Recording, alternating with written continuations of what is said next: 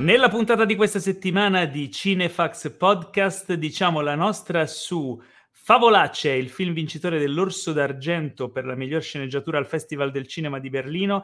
In anteprima diciamo la nostra su Capone, il ritorno a sorpresa del regista di Fantastic Four, con Tom Hardy che ha definito il film fattutamente apprezzabile. Questa è la solita dose di novità, recensioni, approfondimenti e tanto tantissimo nonsense su cinema e serie tv, serviti come sempre con amorevole passione e senza spoiler dalla redazione di cinefax punto it. Qui vi parla Paolo Cellamare in collegamento con il fondatore e direttore editoriale anima e pilastro di Cinefax, colui che vorrebbe vedere una versione di Speed con Tom Hardy nel ruolo che fu di Sandra Bullock, l'insolente Theo Yusufian. Buonasera a tutti, ciao, e come ciao, al solito Teo. Mi dissocio dalla presentazione di Paolo, anche perché ben sapete che non puoi mischiare uno degli attori che amo di più con, con, con, quel, con quella... L'attore che, che fa vacillare mia. La tua eterosessualità, vuoi dire? Esattamente, no, non è che la fa vacillare, la prende proprio a spallate violentemente, quindi... altro che Matteo. Vacillare. Comunque io stasera sono molto emozionato perché abbiamo due mega ospiti che non vedo l'ora che tu possa presentare il primo. Ok, esatto. Per l'occasione, questa è una puntata molto speciale, per l'occasione faremo eh, le ospitate a, a, a sezione, quindi questa prima parte del podcast eh, ci vede, insomma, così orgogliosi di avere un grandissimo ospite.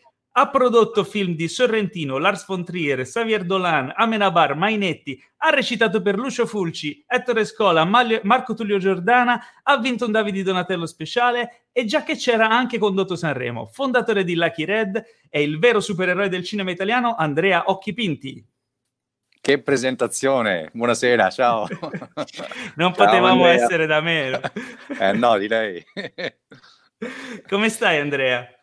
Bene, abbastanza bene, abbastanza bene, molto, come dire, attivi siamo stati. Eh, lo sappiamo, periodo. Lo sappiamo, le, diciamo con le dovute, guarda, ormai... Momento complicato, chiede... momento molto complicato. Sì, eh, quando si chiede sì. Ormai come stai a qualcuno che è un po' una routine, però bisogna anche poi aggiungere, vista anche la situazione. Ma a quanto sembra non avete, insomma, non avete perso tempo. Eh, no, no. Abbiamo infatti un po' di domande. La situazione, poi specialmente avendo te come ospite, la situazione è, è stata abbastanza eh, fumosa negli ultimi tempi perché non si sapeva il cinema quando riprenderà, sia come distribuzione, sia come produzioni e, e, e ancora tuttora si sa poco. Quello che si sa, però, la notizia eh, che spera, si spera che poi avvenga nell'effettiva, che il quindici giugno, giusto Teo? Dovrebbero sì. riaprire le sale. Che non è detto. Pare, sì. eh, esatto. non è, infa, infatti per quello già mettevo le molle perché, vista la situazione, nessuna notizia può mai essere data per certa. Però voi vi siete attrezzati con un, un'iniziativa nuova, molto molto interessante, di cui avremo il piacere insomma di parlare un po' di più, che si chiama eh, Mio Cinema, giusto? Esatto. Teo, Vado. Vuoi introdurre un po' Vado. Di più la cosa o lasciamo direttamente parlare Andrea? No, dai, eh... sono curioso di sapere quello che, quello ah, che se, vi è se arrivato. Abbiamo capito tutto. No, esatto, quello che vi è arrivato, quello che, che, che magari va chiarito, o approfondito. Certo. Allora, brevissimamente, Mio Cos'è? Cinema è una piattaforma streaming che ha esordito ieri. Eh, è praticamente un'idea di Lucky Red, Circuito Cinema e My Movies, ed è una piattaforma streaming fondamentalmente che però collabora con le sale cinematografiche, quindi è qui eh, diciamo la differenza rispetto a, agli, alle altre. Eh, la cosa particolare, originale, secondo me pensata molto bene, è che al momento dell'iscrizione su Mio Cinema ehm, ti viene data la possibilità di scegliere una sala cinematografica fisica vicina a te, che può essere effettivamente il tuo cinema di riferimento, quello vicino a casa, eh, che sarà poi mh, parte del biglietto che comprerai per vedere il film tramite la piattaforma, eh, andrà fisicamente a quella sala lì, quindi non va esclusivamente alla piattaforma.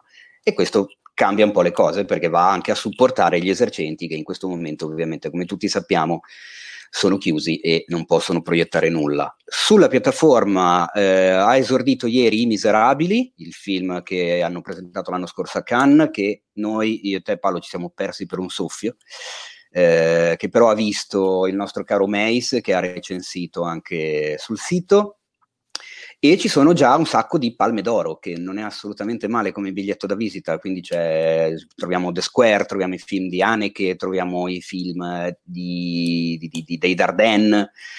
È una proposta sicuramente diversa, sicuramente più art house, diciamo, come, come, come prodotti, come film. Secondo me assolutamente da, da tenere d'occhio, ma a questo punto chiederei sembra, sembra un po' ad Andrea. Sembra l'interrogazione, esatto. A scuola. Andrea è promosso? No, ma no, no. Che eh, voto gli hai, detto, hai, hai raccontato, insomma, come gli, gli, gli aspetti fondanti per cui questa piattaforma è nata. Cioè, è nata per tutti quei motivi che tu hai citato. Insomma, era un po' che ci pensavamo, perché noi, oltre ad essere distributori con Lucky Red e produttori, siamo anche coinvolti con Circuito Cinema nel, nella programmazione di film, e Circuito Cinema programma film eh, diciamo che vengono da festival, film d'autore, insomma, eh, un po' an- l'alternativa alla, ai multiplex come tipo di programmazione. E, e siccome in, già in, in, in, nel mondo varie catene cinematografiche o anche gruppi di cinema avevano eh, sviluppato delle piattaforme collegate alla sala fisica, era un pensiero che un po' mi frullava nella testa, eh, legato molto anche a, a, a, a pensare questa piattaforma come strumento di informazione e di comunicazione, eh, perché spesso le sale, ehm, perché poi molte delle sale che sono programmate anche da Circuito Cinema non sono di nostra proprietà, sono semplicemente programmate, ma molte sale non hanno degli strumenti, diciamo, di promozione a livello locale così sviluppati. Altre, molte sale so, alcune sale sono molto attive eh, sui social media, con newsletter, pagine Facebook, altri sono un po', diciamo, indietro e comunicano poco con il proprio pubblico. Per cui volevamo un po' combinare questi due aspetti. Naturalmente questa crisi ha accelerato, accelerato tutto, perché Eh, dei colleghi spagnoli di una società che si chiama Contracorriente sono partiti subito ad aprile con una piattaforma che coinvolgeva i cinema, e noi abbiamo pensato più o meno di fare una cosa simile, ma eh, quello che ci tenevamo a fare era coinvolgere sale di Circuito Cinema o non, il proprio pubblico, perché una delle cose che abbiamo notato subito è che le sale erano molto frustrate, soprattutto que- quei, quegli esercenti più attivi, di non poter parlare col proprio pubblico, di non poter scrivere nulla, di non poter co- dirgli sta per uscire questo film bellissimo, sta per arrivare eh, questa rassegna, cioè di non, di non, ave- come dire, non avere più nulla, dialogo con una base di, di pubblico eh, che, che, che, è il, che è quella che frequentava le proprie sale. Per cui abbiamo messo un po' insieme tutti questi elementi. Nello stesso tempo c'erano tutta una serie di film che dovevano uscire in sala e che abbiamo deciso di eh, vendere alle piattaforme, ma eh, c'era a disposizione questo, questo diritto che viene è chiamato Premium V O D, Premium Video on Demand, perché è un film che doveva uscire, un film nuovo in qualche modo. Per cui la sala fa promozione a livello locale, eh, parla con il suo pubblico, porta degli spettatori alla, alla piattaforma che vedono quel film e avranno indietro un pezzetto eh, del, della visione che hanno comprato, il quaranta per cento concretamente di quel biglietto, di quella visione che è stata venduta. Noi facciamo Beh. promozione a livello, a livello diciamo nazionale, e per cui era un po' lo scopo di, come dire, tenere insieme questa comunità che è fatta di, perché insomma un distributore senza una sala non è nulla, una sala senza distribuzione non è nulla, ma nessuno è nulla senza il pubblico. Cioè l'idea era di mettere tutti un po' insieme in maniera solidale e, e, e far uscire questi film che dovevano fi- uscire, che, era, che erano molto attesi. Siamo partiti simbolicamente eh, ieri, eh, eh, ci sarebbe dovuto essere eh, il Festival di Cannes, che quest'anno non, non ci sarà, che è un posto che noi tutti amiamo e frequentiamo, ed è uno dei posti dove Eh, compriamo più film, dove abbiamo spesso dei film in competizioni, per cui insomma, come dire, è, è una parte molto importante della nostra attività. Cioè Cannes rappresenta molto, è uno dei luoghi da dove lanciamo tanti film, da dove tanti film si capisce se avranno successo o no, insomma, devo capire, tanti film noi certo. abbiamo comprato, dai Miserabili a, a Cafarnao a, sono tantissimi nel, nel, nel tempo, eh, La vita di Adele, cioè tanti film sono stati eh, palme d'oro. E per questo abbiamo messo come, come diciamo eh, accompagnamento ai Miserabili che veniva lanciato una quindicina di palme d'oro del passato eh, per eh, come, un po' essere in tema. Certo, beh, è un'iniziativa sicuramente intelligente perché va a creare sinergia e va a sfruttare un, una limitazione che abbiamo oggi in una maniera che possa agevolare anche il futuro, no? Eh, però eh, apre tutto anche una serie di, di possibili scenari e di, e di domande questa situazione, specialmente insomma già in America se ne sta parlando un sacco e già se ne parlava prima, diciamo il, il discorso eh, dei, dei servizi streaming eh, su abbonamento come Netflix, eh, Amazon Prime eccetera, infine, il nostro Infinity, eh, come questo potrebbe eh, spostare, cioè questo spostamento momentaneo dell'ago della bilancia a loro favore potrebbe, non lo so, modificare il, il futuro del, del cinema, magari accelerare determinate, determinati cambiamenti o no. Voi eravate stati già un po' protagonisti delle vicende con, con Sulla mia pelle, che era stato un po' un caso, no? Perché l'uscita su, su Netflix aveva fatto chiaramente eh, storcere la bocca a, a diversi esercenti e c'era stato un po' di polemica. Sì, perché decidemmo di uscire in contemporanea praticamente, di, sì. di, abbiamo rotto un tabù, abbiamo esatto. rotto un tabù, cioè era già successo ma nessuno se ne era accorto perché erano dei casi più, più piccoli, insomma con, con quel film lì che era prima Venezia Orizzonti, eh, un, un caso importante con, eh, con, con quegli attori, insomma eh, è diventato un po' più clamorosa la, la cosa, ha fatto più rumore, ha fatto la scelta di, di fare, di fare eh, come si dice in gergo, day and date, cioè allo stesso mm-hmm. giorno sulla piattaforma e sulla sala. Eh, è stato uno shock, eh, come dire, eh, siamo stati messi alla, come dire, nella lista nera per parecchio tempo perché siamo stati considerati come dei come quelli che non credevano più al, al cinema e che invece eh, vedevano la Il, il digitale come il futuro e che abbandonavano in qualche modo eh, un tipo di sfruttamento e non era assolutamente così. Eh, so, sono Beh, poi la, la piattaforma Mio Cinema mi sembra la dimostrazione di questo, no? Esatto, esatto. Io penso che, che mh, proprio in questo momento in cui non abbiamo le sale e non abbiamo quello sfruttamento delle sale ci rendiamo conto di quanto vale eh, quanto vale sia economicamente ma sia come in termini di valorizzazione del, del film, cioè un film in sala ha una remunerazione, può avere una remunerazione molto importante e nello stesso tempo può diventare molto importante quel film, cioè è la sala che lo fa diventare importante. Nel nostro caso è successo molto spesso perché sono film che vengono appunto da festival che magari non hanno un cast conosciuto, un regista conosciuto, ma sono de, de, de, delle scoperte, per cui mm-hmm. co- cioè, caso clamoroso di quest'anno, Parasite, che abbiamo distribuito pure noi, eh, nonostante fosse un film di Academy due, eh, era un film coreano eh, che è esploso a Cannes, ma poi ha avuto un successo pazzesco, cioè il valore è cresciuto con il risultato che ha fatto in sala, ha, fatto, ha avuto un milione di spettatori in Italia, che è abbastanza straordinario, no? Mm. Per cui ci siamo resi conto di quanto è importante lo sfruttamento in sala e di quanto abbia bisogno di una protezione, quella che si chiama una finestra di protezione, cioè uno sfruttamento esclusivo, senza dubbi. Però esiste un mondo di mezzo, di, di, di film più piccoli, di film che non hanno la forza e eh, le gambe per stare in sala, quei film che escono e che dopo già la domenica sera stanno all'ultimo spettacolo alle dieci e mezza e basta e poi scompaiono, ed è un peccato. Quei film lì potrebbero avere un altro destino, potrebbero avere, come dire, delle presentazioni o degli accompagnamenti magari fatti, delle premiere fatte con regista e poi essere disponibili in quelle poche sale e poi sulla piattaforma. In quel modo lo sfrutti al meglio. Per cui, come dire, non è tutto uguale, il prodotto non è tutto uguale, i film non sono tutti uguali.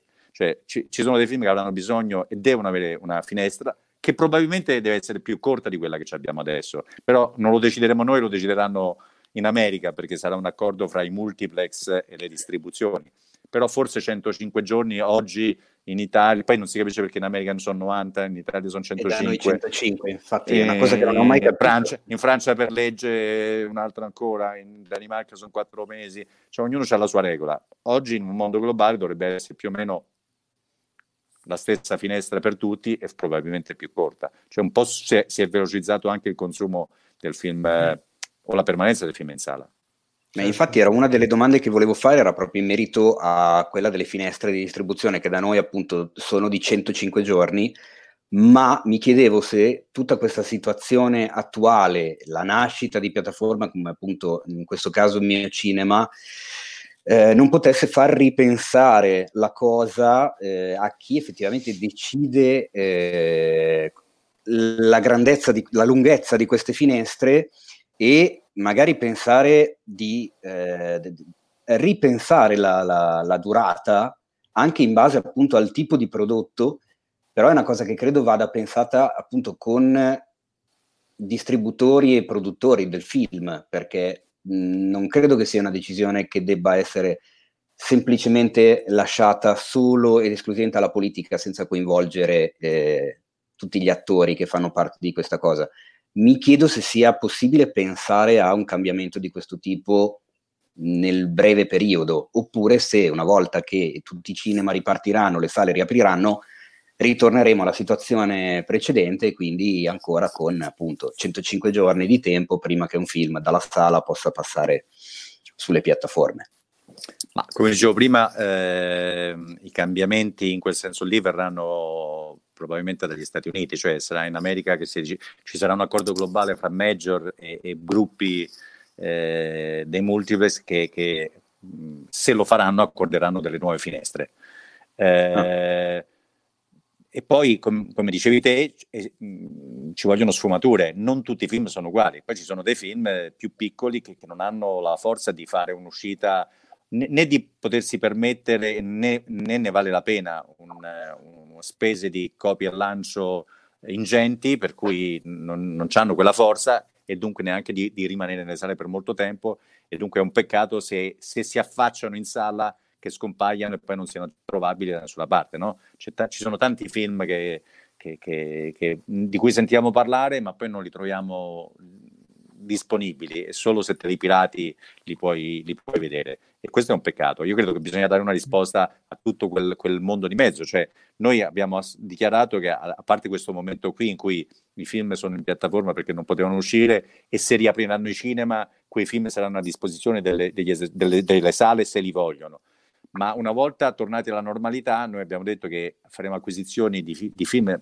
da mandare direttamente sulla piattaforma, ma quelli che usciranno in sala poi rispetteranno la finestra che dovranno rispettare e poi andranno sulla piattaforma dopo, ci auguriamo, meno di centocinque giorni, mi auguro, saranno novanta, ottanta, non lo so, quello che sarà, sarà, ma saranno, saranno a disposizione in piattaforma dopo.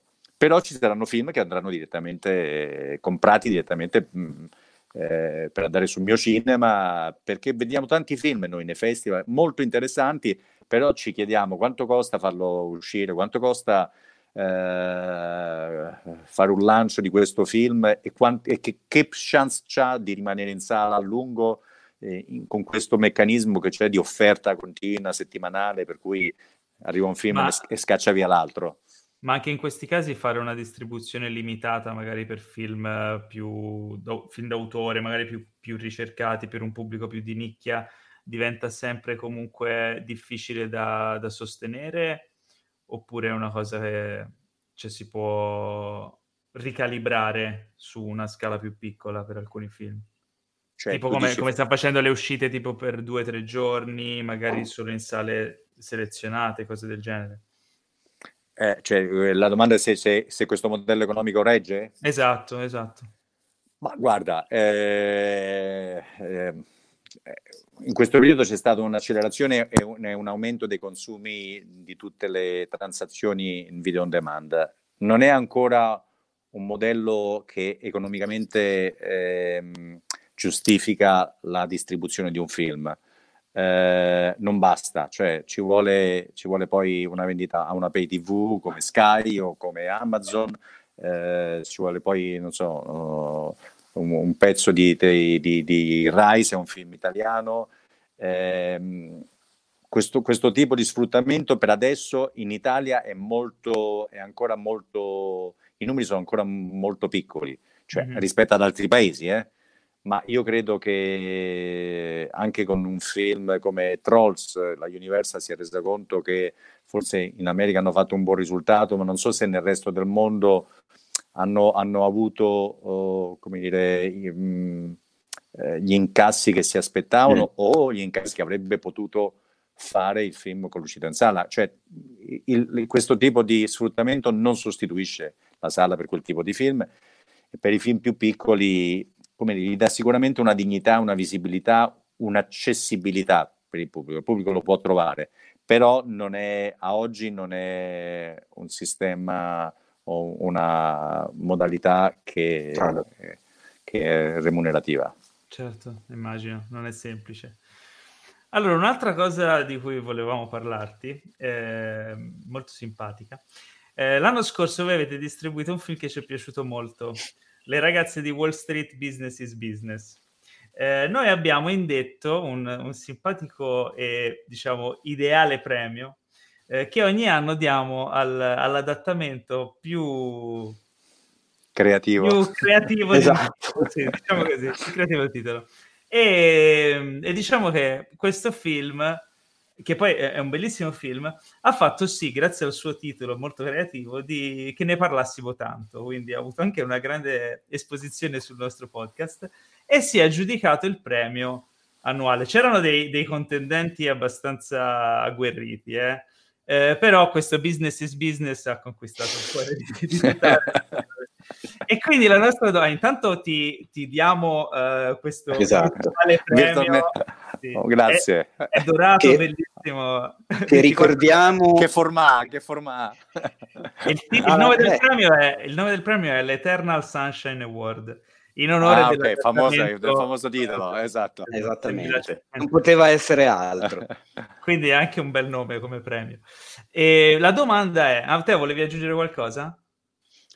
No, no, no, sono curioso anzi di sentire la tua domanda e anche la risposta a questo punto. E la mia domanda è, stai andando. Perché noi ovviamente ci scherziamo su, però c'è un'effettiva difficoltà spesso a trovare il giusto titolo per distribuire in Italia un film eh, straniero. E quanto è difficile, e se ci sono degli aneddoti che sono capitati, e soprattutto se c'erano delle proposte alternative per l'adattamento italiano di Hustlers, Le ragazze di Wall Street. Ehm, allora sì, ce n'erano sicuramente, cioè, c'erano, c'erano, no, sicuramente ce n'erano tanti, ma adesso non me li ricordo tutti. Diciamo che la difficoltà con Hustlers era innanzitutto che, perché Hustlers eh, in inglese vuol dire eh, è come dire un po' uh, gigolò al femminile, no? Eh, eh, no, non so come, no, Hustler è, è, è, è un po', diciamo che ha, è un gioco di parole perché ha, ha vari significati. Può essere una che si dà da fare, però può essere intesa anche in altri modi, però ha, ha comunque una connotazione un po' un po' come si dice, sleazy, un po' eh, eh, è complicatissimo effettivamente anche solo spiegare il termine, quindi un po' è, cioè, erotica, ehm, maliziosa, diciamo. Sì, ma non maliziosa, simpatico, cioè ti fa pensare una cosa un po' che, che, eh, che ti allontana, non so come dire, poco raccomandabile, cioè, esatto, cioè noi invece volevamo dare l'immagine di queste ragazze eh, un po' in positivo, nel senso, cioè volevamo che, eh, rac- che racconta- cioè raccontano una storia vera, ma insomma in qualche modo se sono delle, tra virgolette, sono delle vittime loro, cioè sono delle prostitute o delle, o delle ragazze squillo che se ne approfittano di eh, ricconi viziosi eh, eh, della borsa di Wall Street, cioè di, que- di questi Beh. investitori della borsa di Wall Street. Per cui volevamo raccontare questa cosa qui, cioè come una rivincita delle donne nei confronti di questi... Di questi schifosi uomini, per cui volevamo Hustler, o se tu tra- traducevi letteralmente non funzionava, cioè che face- se facevi le ragazze squillo non funzionava, cioè dava un'altra immagine, ehm, per cui volevamo che ci fosse una specie di, come dire, rivincita, energia, per cui chiaramente il, il, il, il riferimento a Wall Street funzionava perché erano quelli di, degli uomini d'affari di Wall Street, ma anche perché c'era un'assonanza come con, con uh, con uh, Wolf of Wall Street anche. Esatto, con I lupi di Wall Street, eh, film di Scorsese, eh, per cui siamo andati in quella direzione, perché poi c'erano, adesso non mi ricordo quali erano i titoli, eh, Eh, non mi ricordo, non mi ricordo. Giravano tutti più o meno fra, non so, le, le, ma le ragazze business, di New York. Il business is business era per, per, per, per ributtarlo un po' con l'inglese, diciamo. No, business is business, cioè, devo, confesso, mi è venuto a me, perché... Eh, cioè, no. è, allora il premio è, è proprio dato la versione. No, per, perché in qualche modo è come dire, cioè, eh, non de- quando, quando si tratta di fare soldi non si guarda in faccia a nessuno, no? Sì, cioè, sì, qui, eh, queste, queste ragazze stanno a fare il loro business, il loro momento, il business is business, cioè vanno come, come, come dei treni, per cui... Cioè ci sembrava efficace, mi sembrava efficace, no, l'ho lanciato lì, sai, lo è in, stato, questi casi, perché... in questi casi siamo in una stanza, tante persone e spariamo tutti la cazzata, cioè, eh no, cioè, ma io dico sempre non, abbia, non siate inibiti, cioè, dobbiamo dire le cazzate. Poi nel momento in cui tu cominci questo gioco e li cominci a comporre e magari cominci a mettere anche i titoli sul manifesto, cominciano magari a venirti anche altre idee, eh, cioè avevamo pensato di metterci, certo, il dollaro, il dollaro, sai quella cosa, cioè, non so, tutto un, un gioco di... di allora, di... Infatti, se non F- vado errato, F- ci sono alcune versioni dove in, in business is business, la S di business è scritta con il dollaro. Eh sì, esatto, quindi, esatto. Quindi, è, è una cosa stato... ufficiale, quindi. Eh? È una cosa ufficiale. Stato... Per... Scusa. No, dicevo che appunto ho visto il dollaro sulla S D, sì, business, sì, sì, business, sì, sì. Era pro- non era una scelta di qualcuno che l'ha scritto, è stata proprio eh, pensata. No, come diceva Paolo, eh, è stato assolutamente efficace con il titolo perché a noi ha dato modo di parlarne veramente è diventato più un di quanto ne avremmo podcast. parlato, esatto. Quindi eh, abbiamo beh, fatto riferimento. Ma comunque Beh, il film ci è piaciuto un sacco, quindi alla fine è, ed è stato un grande buona. successo in Italia. L'Italia è uno dei territori dove il film ha funzionato meglio, eh. Ma Beh, effettivamente sì, secondo me è, è un film davvero riuscito con una prova eccezionale della, della Lopez che sì, anzi sì. davo quasi per certa una nomination anche agli Oscar oltre a quelle che aveva preso precedentemente e l'ho consigliato il più possibile ed effettivamente ne sono, sono tornati tutti soddisfatti, quindi... Poi era un, era un film di, che um, è uscito in estate e da cui nessuno si aspettava nulla, cioè è, è stato proprio un film mm. in qualche no, modo un po', un po' la sorpresa, piano piano che si avvicina all'uscita, sai che ci stanno queste previsioni così, tutti quanti cominciavano a dire ma vuoi vedere che questo film farà pure dei soldi? E piano piano crescevano le aspettative perché evidentemente la, la, la, il tracking era molto buono. Sì, cosa, cosa e quindi business è... is business si è poi verificato in tutto, quindi cioè, esatto, eh sì, è stato, buone, è stato il, nostro, il nostro film che ha incassato di più l'anno scorso, sì. Fantastico. Fantastico. E, mh, aspetta, cosa volevo aggiungere? Mm, no, beh, quindi siamo contenti di averti ospite con noi anche per poterti virtuare. E speriamo che in futuro ci regalerete delle altre, delle altre perle eh, per, come questa, di cui potremmo insomma parlare, scherzarci sopra, perché alla fine il cinema è anche questo. Se non, se non ci divertiamo, no, de, di che stiamo parlando. E, no, ma poi questa cosa dei titoli che spesso è contestata. Però veramente con, con un titolo giusto, azzeccato, puoi, puoi cambiare il destino di un film. Eh? Eh, succede, succede spesso, cioè un titolo fortunato, anche con un film che magari è medio... Può, può, Ti viene in mente mandare... qualche, qualche aneddoto? Ehm... Dai, se ti viene in mente lo, lo, lo buttiamo dentro, perché sai, noi siamo Cinefax, quindi... Gli, gli aneddoti no vabbè adesso ce ne avrei di tanti ma adesso non mi ricordo, c'è una memoria pessima io. eh, ma beh, sai adesso poi quella è banale, era semplice, ma insomma per esempio l'anno scorso noi avevamo quel film di di, di, di Schnabel eh, che si chiamava oddio, che noi abbiamo chiamato semplicemente dritto proprio Van Gogh e invece ah, sì, si chiamava ah, Eternity at Gates Eternity's, sì. eh, at Eternity's Gate Ed Eternity's cioè, Gate. Cioè, alle porte a, dell'eternità. Alle, po- a, alle porte dell'eternità. Cioè, come fai a tradurre un film alle porte dell'eternità? Cioè, secondo me, cioè, non ci andava nessuno a vederlo. E siamo andati lì sparati dritti, Van Gogh. Van Gogh ha sempre funzionato tutto in Italia, dalle mostre ai documentari. Sì. Il film, tra l'altro, era anche molto interessante, con eh, Defoe che era pazzesco, bravissimo. Sì, c'era una bellissima sceneggiatura, insomma, di che...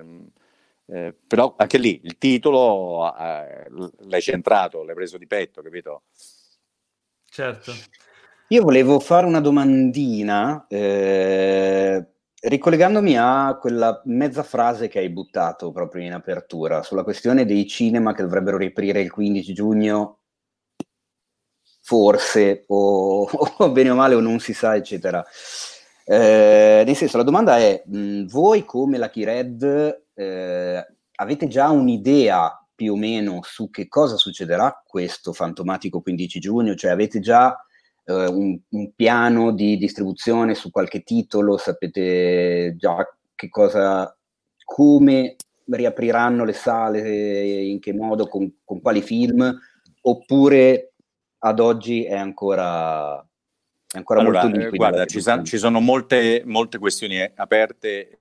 Allora, i problemi sono vari. Eh, uno dei problemi principali è che intanto è stato un po' inaspettata, eh, inaspettato l'annuncio della riapertura. Non ce l'aspettavamo così, così veloce. Un problema grandissimo è il protocollo per aprire cinema. Cioè, le, le, il, quello che deve fare un cinema per aprire è, è un incubo. Cioè, dal, dalla, dalla misurare la temperatura... Alla, alla, allo spettatore, alla sanificazione della sala, alle vendite dei biglietti solo online, a tutta una serie di procedure, al distanziamento, che rendono assolutamente antieconomico eh, riaprire eh, una sala, soprattutto perché c'è mancanza di prodotto. Per, per sale tipo Circuito ah, Cinema, sì. Per le sale diciamo che programmano più che altro qualità, il fatto che non c'è stato Cannes eh, è un grande problema. Se voi pensate che l'anno scorso da Cannes è uscito fuori, per esempio, Traditore, un film italiano, e storicamente quest'anno ci sarebbe stato il film di Moretti o, o chissà quali altri film che, che sarebbero usciti e che hanno fatto dei risultati considerevoli. Per cui mh, quello è un aspetto importante. In questo momento non ci sono tanti film, molti dei film sono andati direttamente in piattaforma e non sono, e non sono disponibili. È fondamentale capire se Net uscirà, sarà confermata l'uscita luglio, se Mulan uscirà ad agosto, se Onward uscirà, cioè ci sono tutta una serie di, di film che, di cui ancora non è chiaro se usciranno, ed è un po' un gioco a incastro, perché i film escono se le sale sono aperte, se c'è, se c'è una percentuale di sale abbastanza ampia di sale aperte, e stesso cosa, le sale aprono se ci stanno i film, stanno per cui questa situazione certo. È molto complicata, cioè stiamo discutendo, stiamo dibattendo, ma innanzitutto la prima cosa che è fondamentale capire è se il protocollo può essere un protocollo più accettabile, più sopportabile e più assimilabile anche a tutte le altre, alle altre eh, attività. Cioè all'inizio sembrava che al cinema dovevi stare solo anche se vivi con tua moglie o con la tua famiglia, mentre al ristorante ci puoi andare insieme, non si capisce perché. Cioè, se vado al cinema voglio stare seduto, cioè, con chi vivo, cioè, non è che devo stare separato da, da... Cioè, insomma, c'erano un po' di incongruenze che spero vengano risolte. Dobbiamo essere pazienti e sperare che, che vada tutto per il verso migliore e che le cose migliorino e si torni alla normalità il prima possibile, anche perché siamo tutti in astinenza. No, lo so, poi in Italia questo problema viene amplificato, perché l'estate scorsa, come vi ricordate, era forse la prima estate in cui c'era stato eh, un aumento degli spettatori, quaranta per cento in più di biglietti venduti durante l'estate, perché tutti insieme avevamo lavorato per far uscire film d'estate. Perché veniamo da un paese dove l'estate per tradizione sì. non si andava al cinema, insomma solo sì. si, si ricominciava a metà agosto, una cosa del genere, no?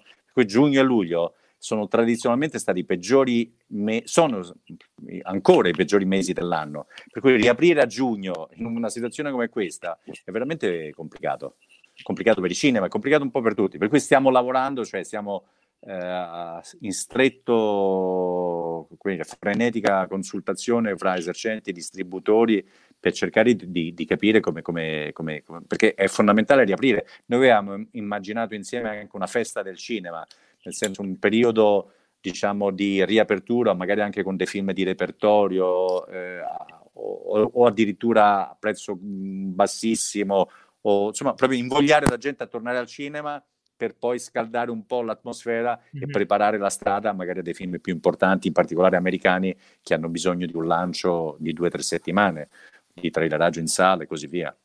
Vedremo oggi. Eh, vedremo, eh. vedremo.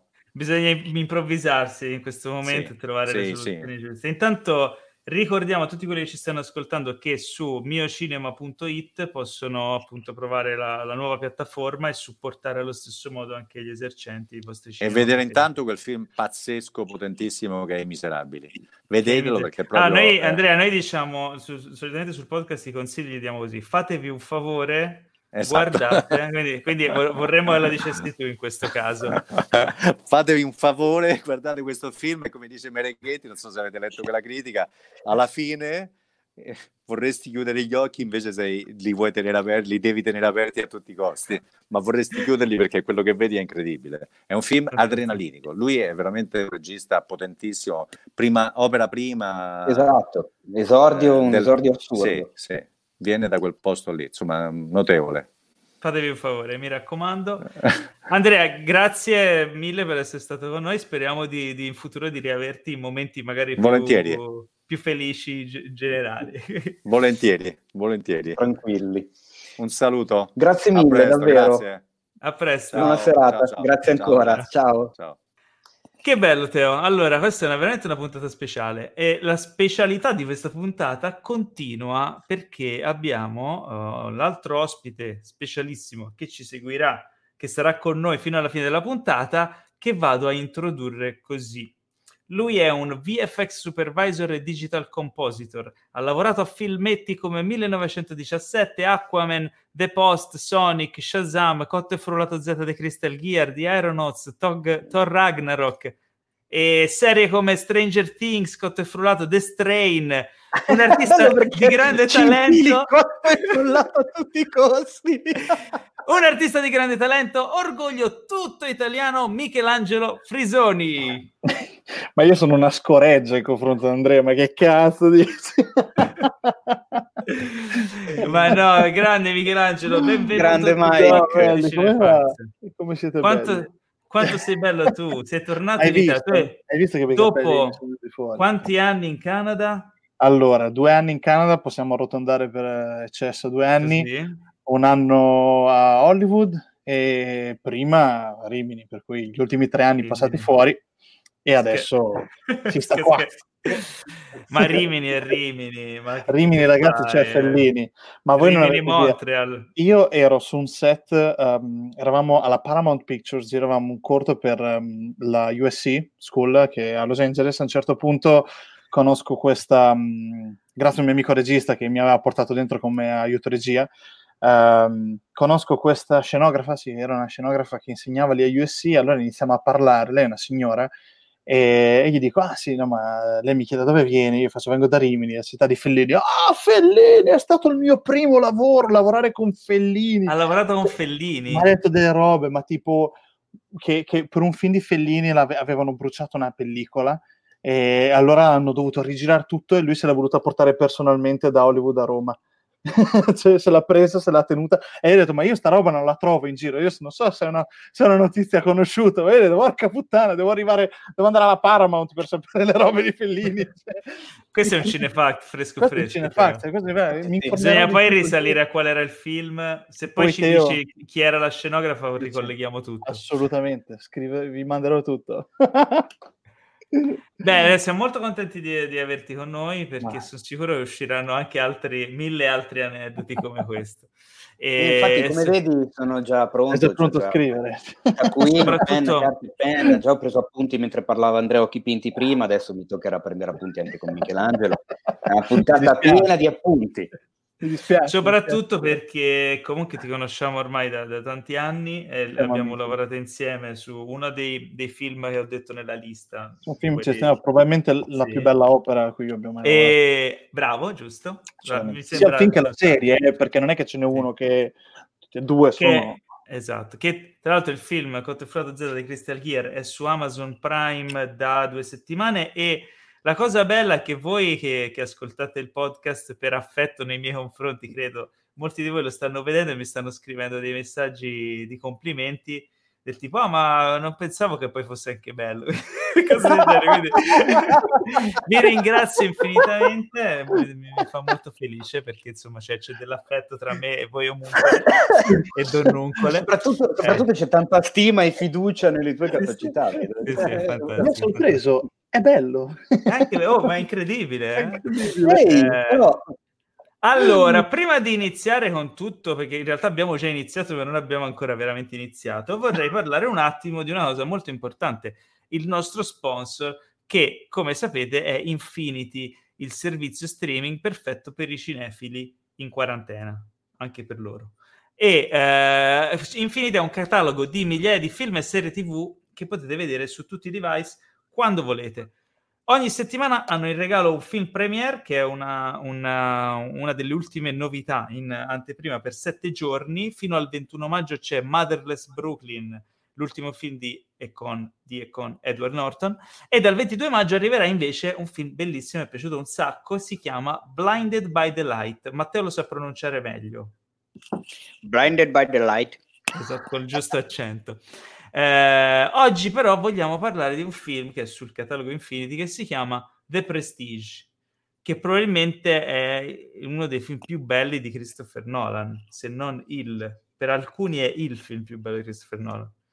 Per me allora, è il film, film più bello e... di David Bowie, con David Bowie. Okay. C'è David bah, Bowie? Oddio, eh sì, certo che c'è David Bowie, fa Tesla. Te lo ricordi, eh? Eh sì. Fa Tesla. Non lo so, sai? Sì, forse sì. Sto pensando all'uomo che cade sulla terra, ma ci sono affezionato per questioni Labyrinth. Anagrafiche. Eh, anche Labyrinth, anche lì, affetto per questioni anagrafiche, però effettivamente mh. mi sa che, mi sa che sì. Comunque su Nolan eh, era il mio preferito di Nolan fino a quando non è uscito Dunkirk, che eh, mi spiace ma io ripeto che secondo me sì, è il mio preferito suo finora, eh, però cacchio, The Prestige ragazzi, tanta roba, fatevi un favore, fatevi assolutamente un favore, cioè uno di quei film che quando lo finisci vuoi rivederlo dall'inizio per dire ma come cacchio, cioè, ma, ma, ma veramente, ma aspetta una... allora mi sono perso un sacco di roba, adesso fammelo rivedere perché, eh, eh quella roba là, eh, noi siamo spoiler free, non possiamo dire tutto. Michelangelo, tu l'hai visto, vero? No, l'ho visto, ma tanto tempo fa. Ah, io, ho detto, adesso ne avete parlato, me lo guardo stanotte prima di andare a letto. So cosa esatto, su Infinity. Esatto. Bravo. Anche perché con il codice sconto Cinefax puoi avere due mesi gratis per vedere tutto quello che vuoi e puoi disdire quando ti pare, quindi lo provi, ti guardi... ti guardi The Prestige e poi troverai un sacco di altre robe fighe. Ah, in realtà no, stasera The Prestige... No, The Prestige sì, è, già, è già sulla piattaforma, è sempre. È Blinded by the Light che lo puoi vedere dal ventidue, quindi tra qualche giorno. Bene, bene. Allora, come sapete abbiamo la sezione, l- l- l'angolo delle domande, che, che sono le domandone, perché noi domande normali non ci piacciono. Come avete visto, uh, si è avverato un sogno di... Intanto vi, mh, vi chiedo di fare le domande per chi ci sta seguendo in live, mentre per chi ci sta ascoltando su Spotify o su tutte le altre piattaforme podcast non potete farci le domande live perché siamo registrati, state ascoltando il passato ragazzi, però va bene, va bene così, ascoltateci quando vi parlo. Tra l'altro, scusami Paolo, tu in questo momento stai dialogando con il futuro. Tu è pensa che, guarda, che se ci pensi è una cosa fighissima. No, mi mette un po' in soggezione. Cioè, da diventare c'è... pazzi furiosi. Cioè, oh, ci spiego come fare il Nogra eh, doveva parlare con il futuro. Cioè, ah, beh, peru, peru, peru. Eh? Scusa, ho avuto una schifo di... no, mi, sembra, mi, sembra, mi sembra giusto. Comunque, mi mette un po' in soggezione perché loro ne sanno più di me. Loro sanno già il futuro, sanno già esatto. Quello che è accaduto e noi no. Però, dicevo, abbiamo avuto questo momento che, che è stato un po'... Non ci siamo soffermati ancora, però è un po' un sogno che si avvera. Abbiamo trovato chi ha coniato Business is Business e ho visto nei commenti live che c'è stato un tripudio di, di, di gioia perché si sono immedesimati in noi. Cioè, ma direi... Quindi... Eh... Ma scusami, ma poi soprattutto, cioè nel senso, a parte che abbiamo parlato con il, il mega capo di Lucky Red che ha distribuito Le ragazze di Wall Street, Business is Business, ci ha spiegato come è nata la cosa, ma poi ci ha detto che proprio Business is Business era, era suo, è proprio sì. Lui! Sì. E peccato della Cinefax, si può chiudere Cinefax. Si può chiudere, ma no, più che altro... tutto.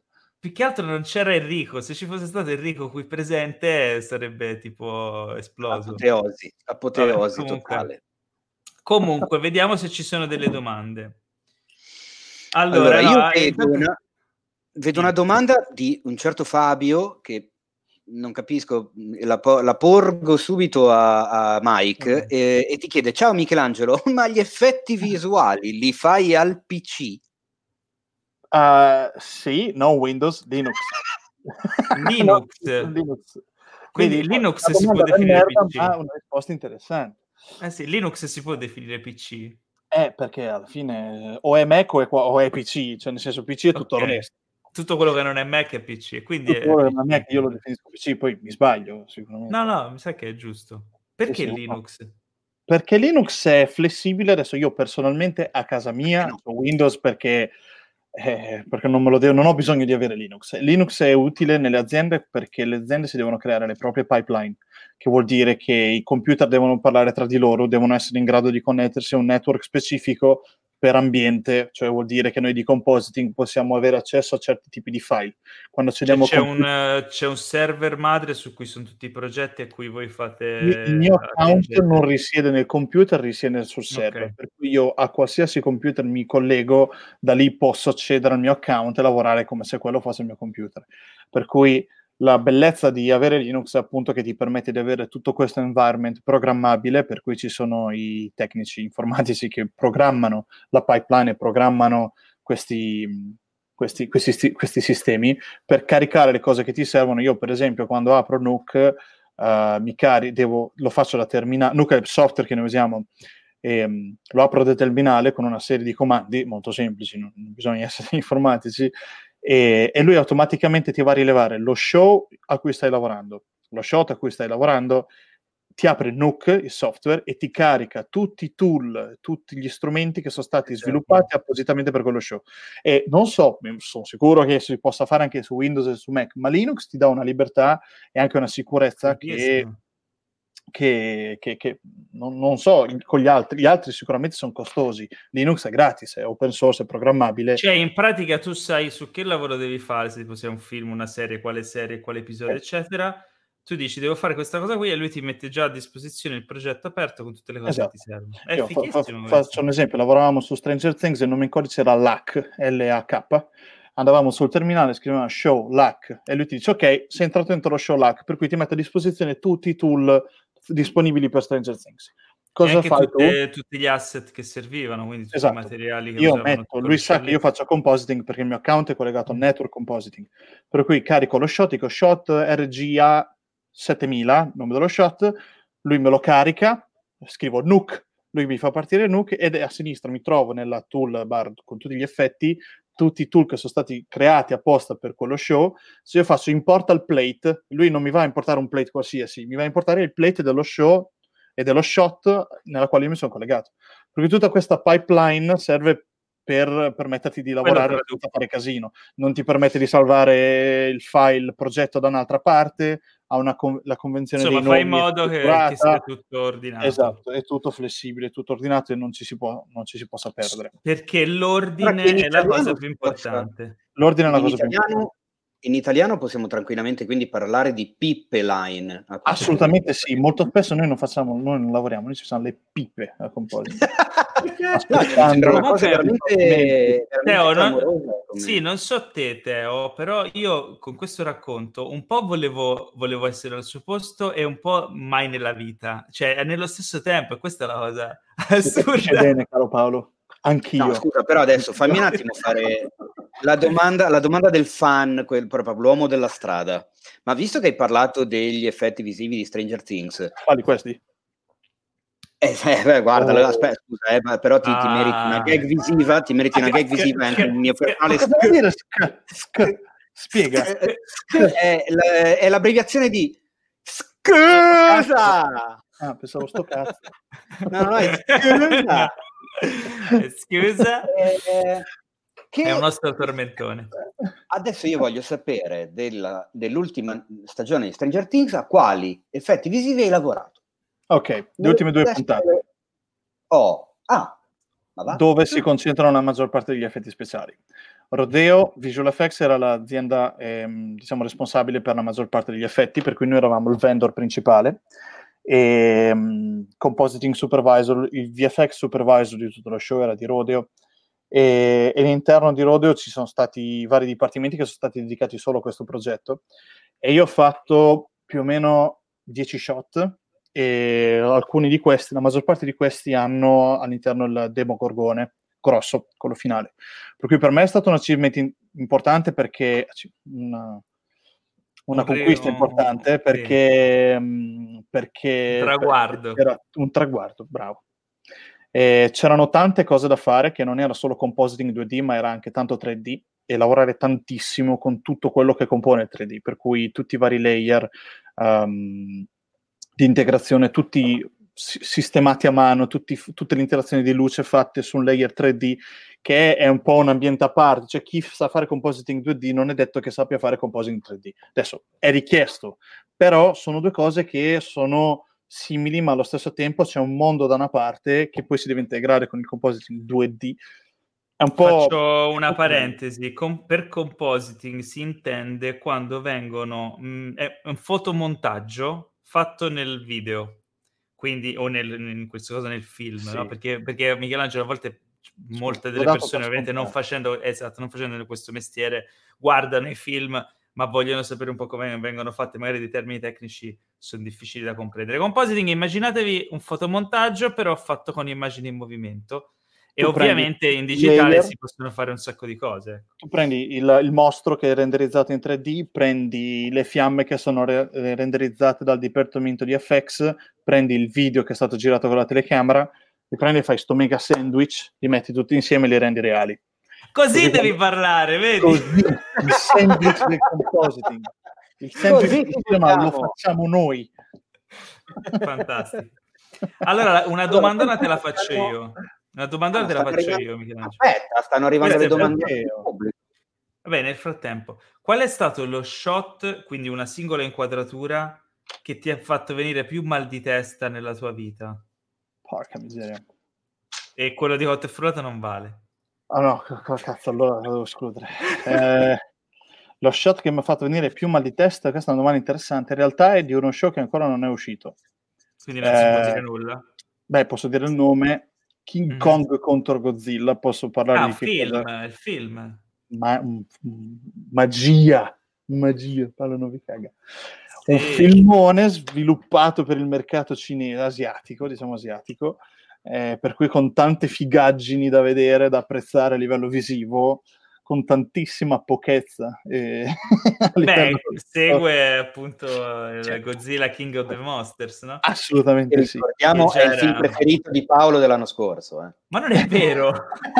Ma non lo sapevo, ti facevo fare un tour in ufficio se lo sapevo. No, la cosa che... che ehm, il, il problema di questi film è che visivamente, preso visivamente Godzilla King of the Monsters e immagino anche Godzilla contro King Kong, ancora di sono... più... Eh, sono visivamente un tripudio, però Godzilla King of the Monsters aveva il difetto che poi era noioso, perché in realtà era una demo reel di, di due ore, quindi io spero che abbiano, insomma, poi tu obiettivamente da, da artist quanto riesci a capire di un film che, su cui stai lavorando, magari su dei, degli shot staccati, ti dicono qualcosa in più per farti capire la trama oppure vai, vai a secco? Dunque, noi abbiamo i cut, nessuno ci viene a raccontare di che cosa parla la trama, per cui abbiamo, in base a, il film è diviso in sequenze e in shot, per cui la sequenza viene scomposta in shot, in singoli shot del film, per cui uno si va a vedere la sequenza prima di lavorare a una clip specifica, per cui capisci l'ambiente, capisci i personaggi, capisci che cosa sta succedendo, per cui il film lo vedi. Alle volte c'è l'audio, per cui te lo puoi anche ascoltare, alle volte non c'è. Se ti guardi tutte le sequenze del film, ti guardi il film. Beh, questi film che, che hanno, hanno, hanno praticamente tutto il film, appunto, sì, per cui tu il film te lo vedi effettivamente tutto un po' marcio, un po' incompleto. Esatto, esatto. Eh, una allora cosa Teo, mi... eh, dimmi. Scusa, no no, una cosa che mi aveva sorpreso, che mi ha insegnato a non giudicare velocemente un film da, da, dalle sequenze, è stato Shazam. Quando io ho visto Shazam e ci lavoravo, facevamo le tre alle quattro di notte perché ci sono stati dei problemi con la produzione, per cui ci hanno mandato dei retake da fare all'ultimo, proprio da fare una settimana. Io guardavo le sequenze e dicevo, ma che merda è sta roba, cioè, ma che schifo è, cioè, sembrava Gli occhi del cuore, no? E allora quando, quando a un certo punto, io non ero assolutamente contento, io e i miei colleghi non eravamo assolutamente contenti, esce il film, ci pagano la, la, il cinema per andarlo a vedere perché ci hanno lavorato e morto, giusto, siamo andati cioè, non interrompere, assolutamente sorpresi in modo positivo, perché in realtà era, cioè, nel contesto, nel suo linguaggio, ci stava. Singol- me prese queste scene e messe in un singolo, cioè tu vedevi certe performance attoriali, dici, ma di che cazzo stiamo parlando? Ma che schifo sì, sarà? E invece... No, invece è, sì, è perché è un è film stato... che ha un tono particolare. Teo, ma tu più che, piuttosto che interrompere con le tue scrittine, che poi chi ci ascolta su Spotify non capisce, hai selezionato una domanda dei nostri omuncoli e donnuncole? Aia. Ma io ne ho almeno venticinque di domande. una, una basta, una basta. Quella che mi piace no. di più è di Giulio Migani, ma questo ragazzo è un genio. Allora, c'è un sacco di roba per Michelangelo, visto che abbiamo lo spitone, eh, io ne approfitterei. Allora, eh, ce ne sono tipo tre. Te, te le butto tutte e tre, poi vedi tu ah. a chi rispondere prima. Riccardo una... Sacchi ci chiede: quanta libertà creativa hai nei tuoi lavori nelle grandi produzioni? Eh, poi c'è Nico Bonetti che chiede: come mai secondo te in Italia si fanno quasi pochi o quasi niente film con V F X in tre D? E Daniele Minissale che vuole sapere che cosa hai studiato per fare il lavoro che fai. Andiamo per ordine. Allora, sì. La prima cos'era? Quanta libertà hai? Sì, me le sono scritte. Ti danno uno shot, diciamo, ti dicono che cosa deve succedere, devi aggiungere, devi fare in quello shot. Ma di solito se tu fai compositing devi mettere insieme gli elementi che ti danno, no? Tendenzialmente sì, però se non ci sono personaggi tre D non, non è... Non ha, no, devi fare tutto in compositing, per cui è tutta tua la responsabilità. E allora, la libertà creativa in realtà c'è, perché non è troppa, chiaramente hai delle linee guida che devi seguire, quelle sono. Mi è capitato spesso di fare dei template, di fare del, del di, di stabilire un look dello shot sulla quale poi dopo si sarebbe basato il look degli shot successivi. Sì, ma è così. Sì, non leggere, le, la, guarda, eh, non leggere, no, Teo cerca di, cerca di becottarci, non leggere le cose che scrive, Teo, ti prego. Ok, non leggo più, adesso smetto di leggere, faccio come Duccio, smetto di leggere, sennò mi mangio testa. E, allora, libertà creativa. Eh, se abbiamo un modello tre D, per esempio Stranger Things, che abbiamo il mega mostro nel mezzo e il mostro è stato renderizzato, c'è un concept art, ci sono delle scene già fatte, quindi devi... Tu, io tendenzialmente di mia spontanea volontà mi metto lì e dico ok, guardiamo la sequenza, guardiamo i reference che ci sono stati dati, guardiamo il mostro come è stato renderizzato, guardiamo gli shot che sono stati approvati e, e andiamo ai dailies, anche se non ci sono i miei shot. I dailies sono dei meeting che si fanno dentro la sala cinema interna di ogni azienda in cui si guardano tutte le scene, per cui si guarda, c'è cioè il dailies di animazione, il dailies di F X, il dailies di... di, di, di cosa che è? Tanti, tanti dipartimenti, e c'è anche il dailies di compositing che tendenzialmente te arrivi che lo show è già iniziato, per cui già ci sono degli shot approvati, già c'è della cosa che si può vedere e mm-hmm. usare, utilizzare come reference.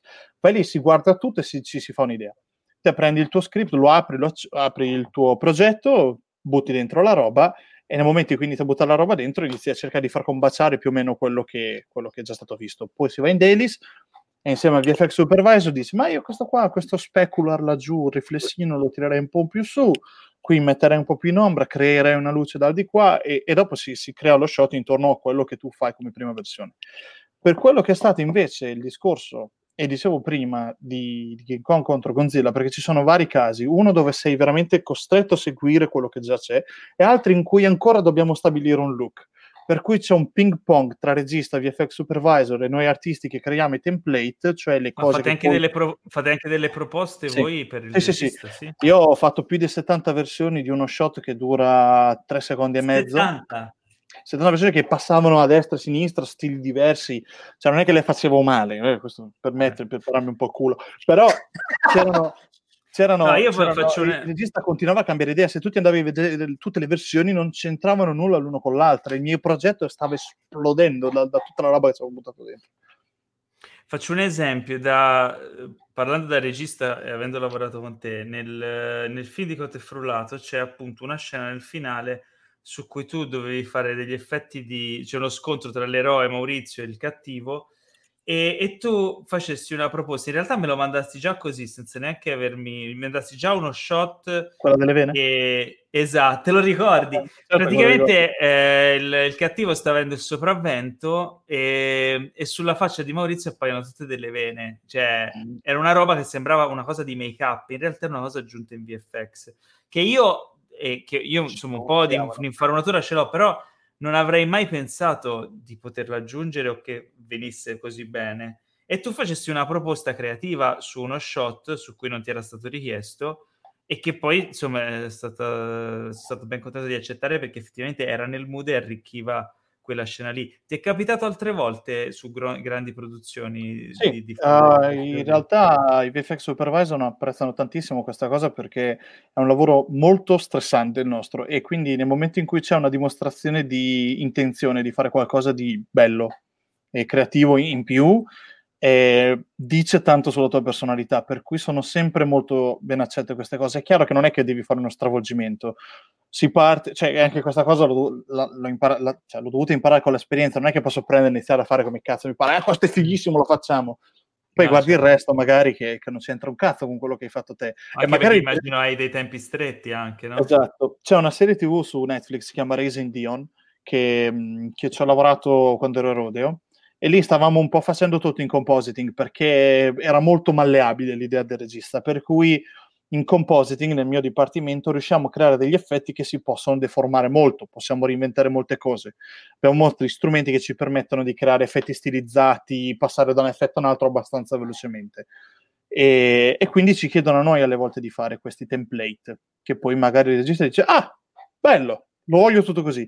Io avevo fatto un'aggiunta, eh, mentre c'è questo bambino che spara questo mega uomo mostro che è fatto di fulmini, per cui si vede solo la silhouette quando i fulmini si accendono, che è una figata, lo vedrai nel mio nuovo reel fra poco. E, e c'è questo bambino che gli lancia sto raggio laser che sembra un po' Dragon Ball, no? Poi possiamo discutere sulla qualità del film, ma vabbè. E a un certo punto ero lì, avevo tempo, ho detto, boh, ci aggiungo un sistema particellare, ho fatto delle particelle che volavano a, a, in camera come se fosse tipo ehm, polvere, detriti, polvere, robe okay. piccole, tutti i sistemi particellari. Al nostro V F X Supervisor è piaciuto molto, ma mi fa, io questo non lo mando, perché se il regista gli piace ci chiede di metterlo, qui dobbiamo triplicare il budget, perché per farlo per tutti gli shot che dobbiamo farli, scusami il gergo tecnico, eh. ma diventa un dito in culo, capito? Eh. Beh, poi bisogna considerare anche una cosa importantissima, appunto, che ci vuole continuità quando fai quel lavoro, quindi sì. se, tu, se tu fai un'inquadratura e un tuo collega fa quella successiva, devono avere una continuità visiva, perché sennò sì. crolla tutto le, il gioco, no? Sì. Perché alla fine è, è un effetto. Quindi ah, molto interessante. L'altra Hai domanda qual era? Ma... domanda è pochi V F X in Italia, perché ci sono pochi o non V F X in Italia. In realtà, lavorando in questi anni fuori, più o meno anche dal duemiladodici, ho capito una cosa molto, molto interessante, che i più bravi artisti di effetti speciali al mondo sono italiani e lavorano tutti in giro per il mondo. A Londra è pieno di italiani che fanno questo mestiere, non sono lavorini da il semplice dipendente compositor, sono leader, sono supervisor. Il compositing leader, che è diverso dal supervisor, ma è il passo leggermente sotto e lavora col compositing supervisor, di millenovecentodiciassette, Yuri Carrara, italiano, a M P C, per cui parte dell'Oscar va anche a lui, voglio dire, cioè non è un coglione qualunque. Uh, Weta Digital c'ha il team che, di italiani, hanno, fatto, hanno pubblicato una foto poco tempo fa ringraziando il team di italiani che è sempre stato con loro sin dal Signore degli Anelli, per cui cioè, non è una roba che adesso stiamo facendo, ce lo facciamo da tanto tempo. E perché? Perché noi italiani abbiamo qualcosa che nel mondo manca, non dico che non ce l'hanno, però un po' manca, che è questa capacità di arrangiarsi, capacità di integrarsi all'interno di un progetto, capire di che cosa c'è bisogno, risolvere problemi invece di andare a rompere i coglioni. Ma quello è un Maurizio qualunque. E... Allora, no, mentre, mentre parlavi stavo andando per solo per la gioia di chi ci segue in video, sono andato a recuperarmi lo shot delle vene, delle vene di, ma... di, cui parlavi, di cui parlavi sì. prima. Ma chi ci sta ascoltando no. su Spotify può andarlo a vedere su Amazon Prime. Amazon Prime, mi raccomando. Eh. Molto importante. Esatto. E quindi la cosa bella è che noi italiani spacchiamo i culi in questo mestiere. E, e in Italia ci sono pochi V F X perché non ci sono aiuti dello Stato, anche se ultimamente qualcosa si sta muovendo. Per me l'esempio più lampante sono i ragazzi che voi già conoscete, io continuo a parlarne, di Hive Division, che a loro... cioè, Spa- sono in quattro cinque, spaccano il culo da matti, lavorano con l'estero e hanno un talento incredibile. In Italia ci sono delle cose, ma sono costretti a lavorare molto con l'estero, per cui magari non si fanno nemmeno pubblicità in Italia. E ci sono tante aziende, c'è Alps V F X che sta a Torino, che sono senior compositor che sono tornati, hanno deciso di tornare in Italia e lavorare qua. E... Edi. E c'è Edi, c'è Edi, c'è, c'è Rainbow, c'è, c'è un mio amico uh, giù in Sicilia, come si chiama? Uh, Island F X, che lavorava con me a Mister X, un senior che lì era anche leader, compositing supervisor, non ricordo, si è messo solo la sua azienda e fa, sta facendo anche dei lavori per Netflix. Cioè la gente c'è in Italia, solo che è un po' nascosta e non è su- assolutamente supportata da, dallo Stato. E questo è il problema del cinema e dei, soprattutto dei V F X, i sussidi.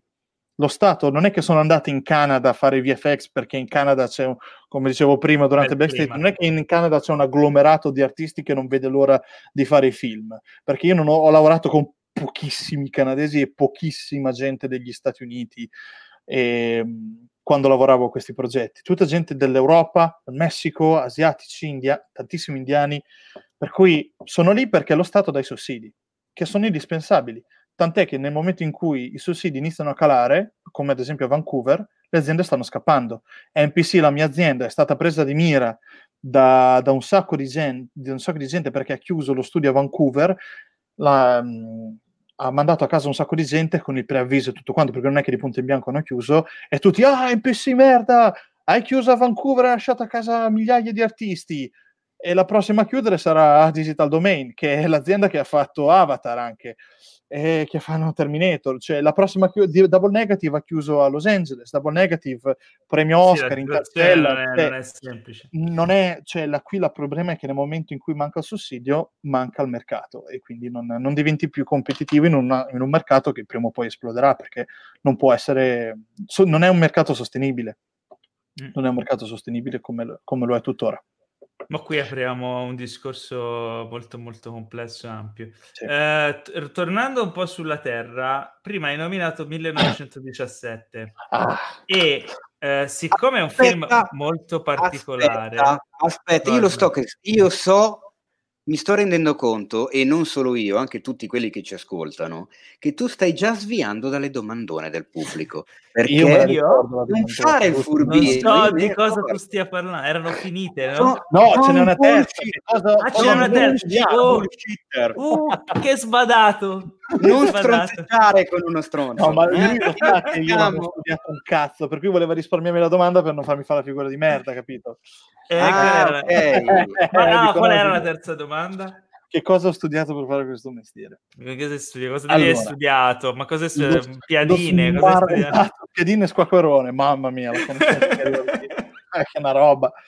No, eh, ci sono lo smart study, lo potremmo chiamare. La, la scuola della strada. La scuola dell'università. Io ho fatto l'università della vita. Esatto. Eh, Vorrei no, ricordare allora. come ti ho conosciuto, proprio a sì. questo proposito. Iniziamo io ho questo. conosciuto Michelangelo a Los Angeles nell'ufficio di Freddie Wong, eh, che era uno degli youtuber più, più grossi al mondo in quegli anni, duemiladodici. Il... E... Era il. il. E, e Michelangelo faceva il, lo stagista, ma era, eri giovanissimo. Tu quando andavamo a bere dovevi rimanere fuori come i cani perché non Devo ti facevano entrare. La patente da voi per, per entrare nei locali. Sì, è una cosa clamorosa. Più adrenalinica della mia vita. Io una, un'adrenalina così non ho mai provato. Sì, sono io che tremavo.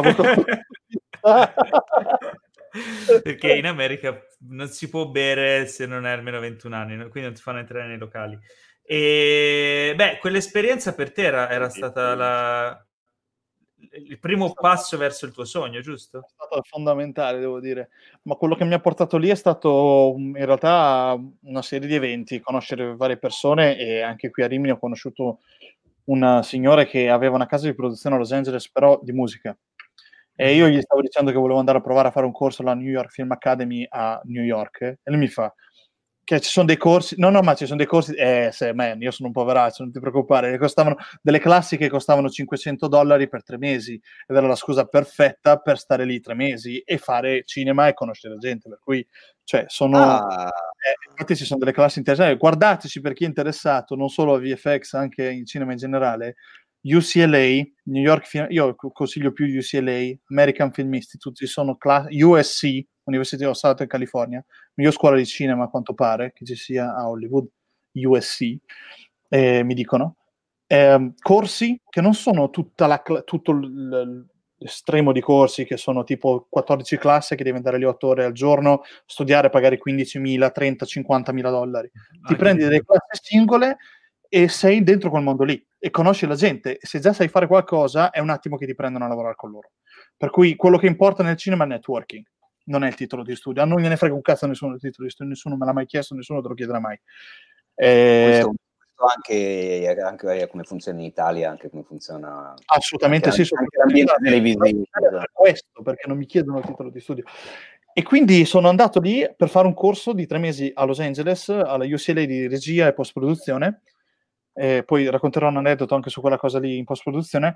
E mentre ero lì mi sono messo in contatto con un po' di persone anche grazie al corso, e mi ero messo in contatto con Alessandro Schiassi, una, un caro amico che compositor, che aveva fatto, aveva fatto gli effetti speciali insieme a Dive Division, via di nuovo che li tiro fuori, eh, su Metal Gear Solid Philanthropy, un cortometraggio che vi consiglio di andare a vedere perché è strepitoso, e io ero un gran fan di quel cortometraggio lì, sapevo che lui ci aveva lavorato, l'ho contattato, ci siamo messi in contatto insieme, lui sapeva e già conosceva Freddie Wong che aveva bisogno di, di, di interns per fare compositing su V G H S, Video Game High School, la serie che stava facendo in quel momento, e allora mi ha presentato a me.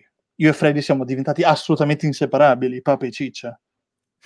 E lì ti ho conosciuto e, poi, e poi abbiamo iniziato a collaborare anche noi. E poi siamo andati a vederci Deadpool due insieme, eh, io e lui. Così, io e lui, all'improvviso.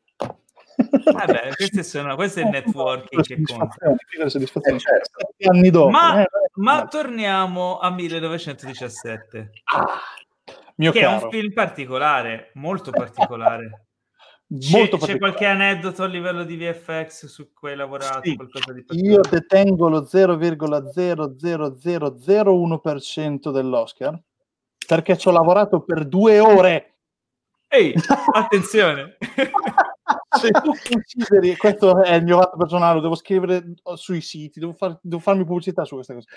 Se tu prendi seicento artisti che hanno lavorato per M P C per, un, per sei mesi, e poi adesso magari sto dicendo i dati sbagliati, ma quando me l'hanno detto lì con la mia ragazza che è ingegnere, per cui i calcoli glieli faccio fare a lei perché io non sono buono, e lei ha fatto, beh tu uh, calcoli alla mano, detieni lo zero virgola zero zero zero zero uno percento dell'Oscar. E me lo sentivo addosso un po', eh, sì, eh, eh, è sempre meglio di zero, che è sempre meglio di zero, come abbiamo io e Paolo, quindi menatela, menatela.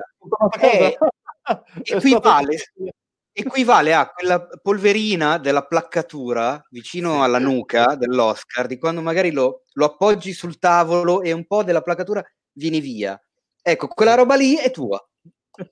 Sento, proprio, sento, sento puzza di Oscar, proprio sento puzza di qualità io, altro che no, va là, no, cioè, no, adesso scherza, per dopo io faccio il coglione, ma c'ho due miei amici che si sono fatti il culo com- come, i- come due balconi, hanno lavorato, lavorato le nottate, ragazzi, non avete un'idea, cioè, la gente dai, racco- andava... ra- trova un aneddoto, dammi, dammi no, un... io voglio sapere in quelle due ore cosa hai fatto a questo punto. Ah, mi hanno chiesto, hai presente la scena?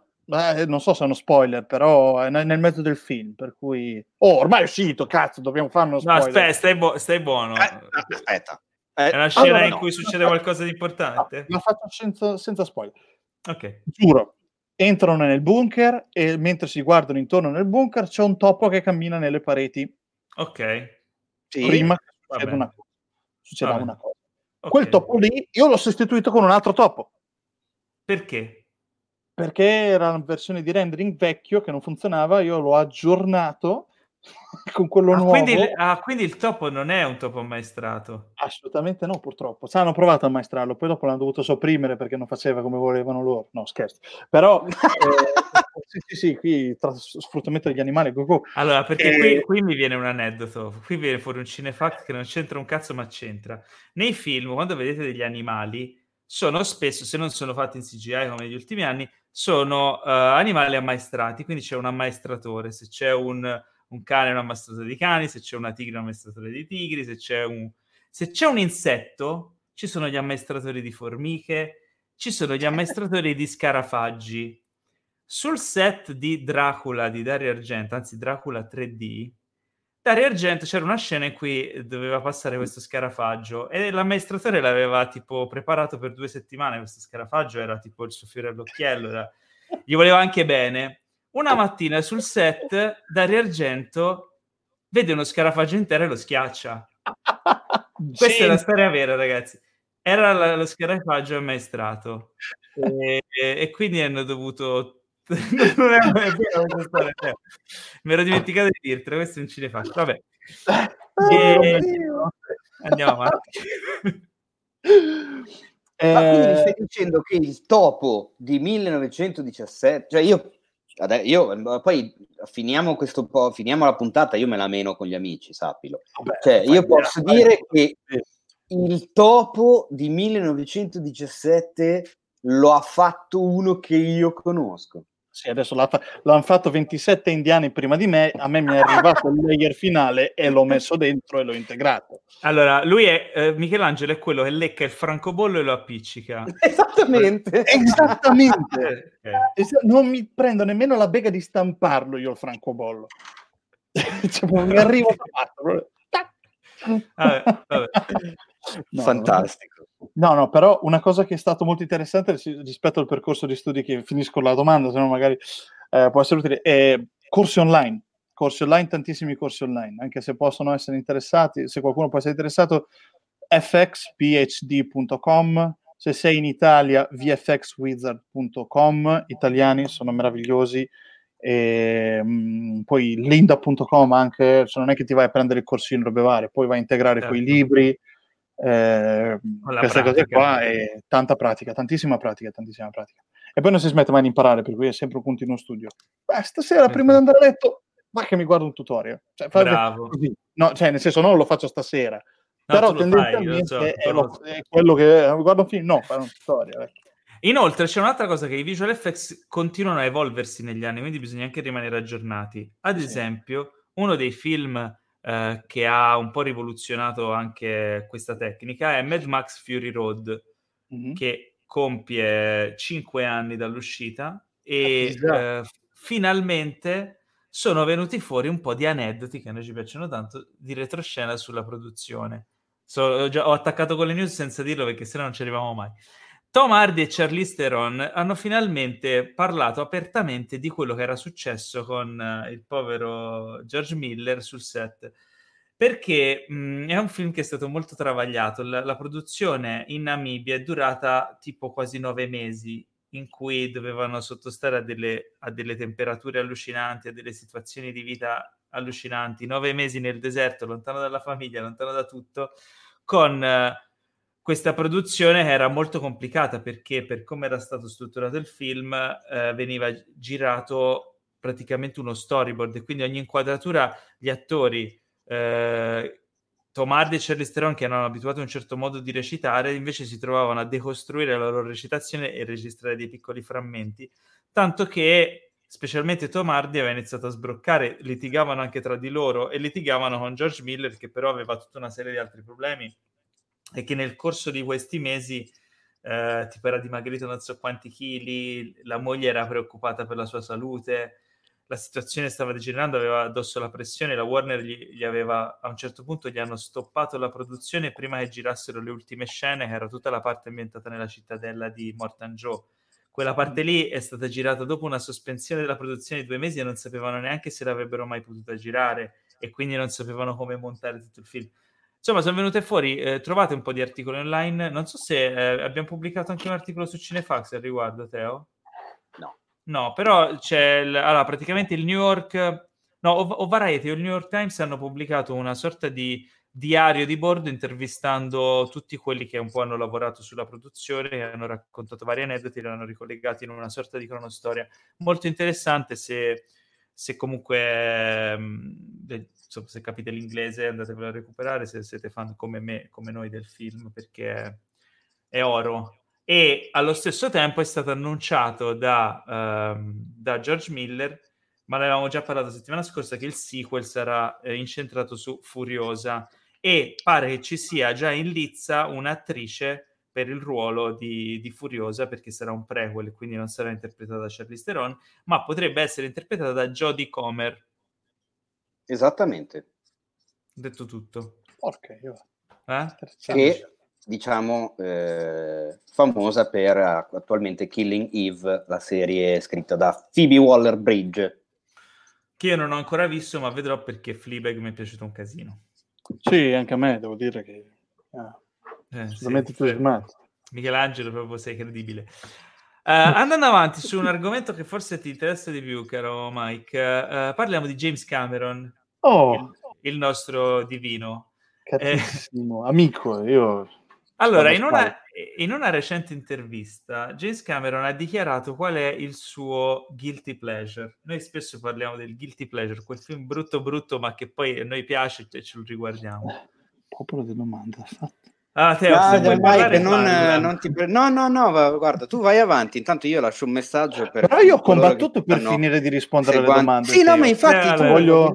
Teo, voglio difensore un... del popolo, ovviamente mi vuole far scusare per non aver risposto a tutte le domande che avete presentato in live, ma sappiate che la nostra scaletta è lunga e non vogliamo far uh, rimanere Michelangelo sveglio, sveglio fino a troppo tardi. Vai tranquillo. Quindi, no, ma quindi... infatti, il mio era anche un, un plauso alla tua incredibile capacità di, cioè, tu sei veramente sono un cintura nera, cintura nera di salto di palo in frasca, cioè è una roba come lo fai tu nessuno. Ma parlando di Paolo in Frasca, il film di Guilty Pleasure di, di James Cameron, sapete qual è? E qui ragazzi, qui ragazzi c'è dell'incredibile. Il film che lui riguarda sempre volentieri, che ammira molto e gli piace molto, è Resident Evil. Sì, l'ho letta sta cosa. Sì, esatto. Cosa? E Resident che io trovo Resident Evil, per cui... Ma a quale, scusa, di... hai lavorato? L'ultimo, The Final Chapter, forse Final. No, che tra l'altro... Aspetta, tra l'altro io non... Aspetta, questa cosa me la ricordo perché tu ne avevi, ne avevi parlato... Eh, allora, ma, eh, Mike, tempo fa, fece un post su Facebook dove dice, disse che stava lavorando all'ultimo Resident Evil. A tempo fa, io gli avevo detto... Sì, sì, e io gli avevo commentato il post dicendo: oh, mi raccomando, poi dimmi quali sono le inquadrature su cui hai lavorato, così guarderò solo quelle. E lui mi aveva risposto una cosa tipo: non ti voglio dire neanche quelle, così ti salvo del tutto. Tra l'altro, se vogliamo considerare il caro Rotten Tomatoes, la qualità. Eh, sì, la qualità. Ehm, l'ultimo Final Chapter a quanto pare ha tipo un, percento, un, un punto percentuale in più rispetto al primissimo, addirittura. Però comunque sono tutti bassi, eh. Comunque, ah sì, addirittura. Però James Cameron a quanto pare ha un affetto particolare, dice che insomma vedere Mila Jovovich che, che corre tra, insomma, con la moto, cioè, insomma, mi piace. Che, che devo dire? Anche James Cameron, secondo me, stava scherzando, dai. Lo spero, lo spero.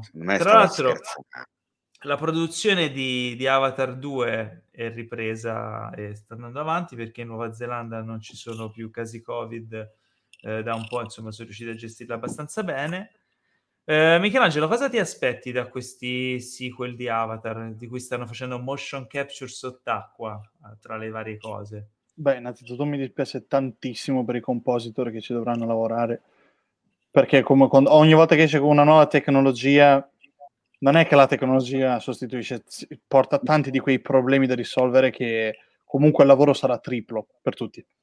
Per cui adesso scherzi a parte, però davvero sarà veramente una cosa entusiasmante, credo. Cioè non vedo l'ora di vedere il risultato, cioè se il primo l'ho visto, gli dicevo prima Paolo, l'ho visto ieri sera Avatar di nuovo con la mia ragazza e dicevo, ma cazzo, è comunque regge, tanto... No? Cioè, no, ma non è che regge, eccelle.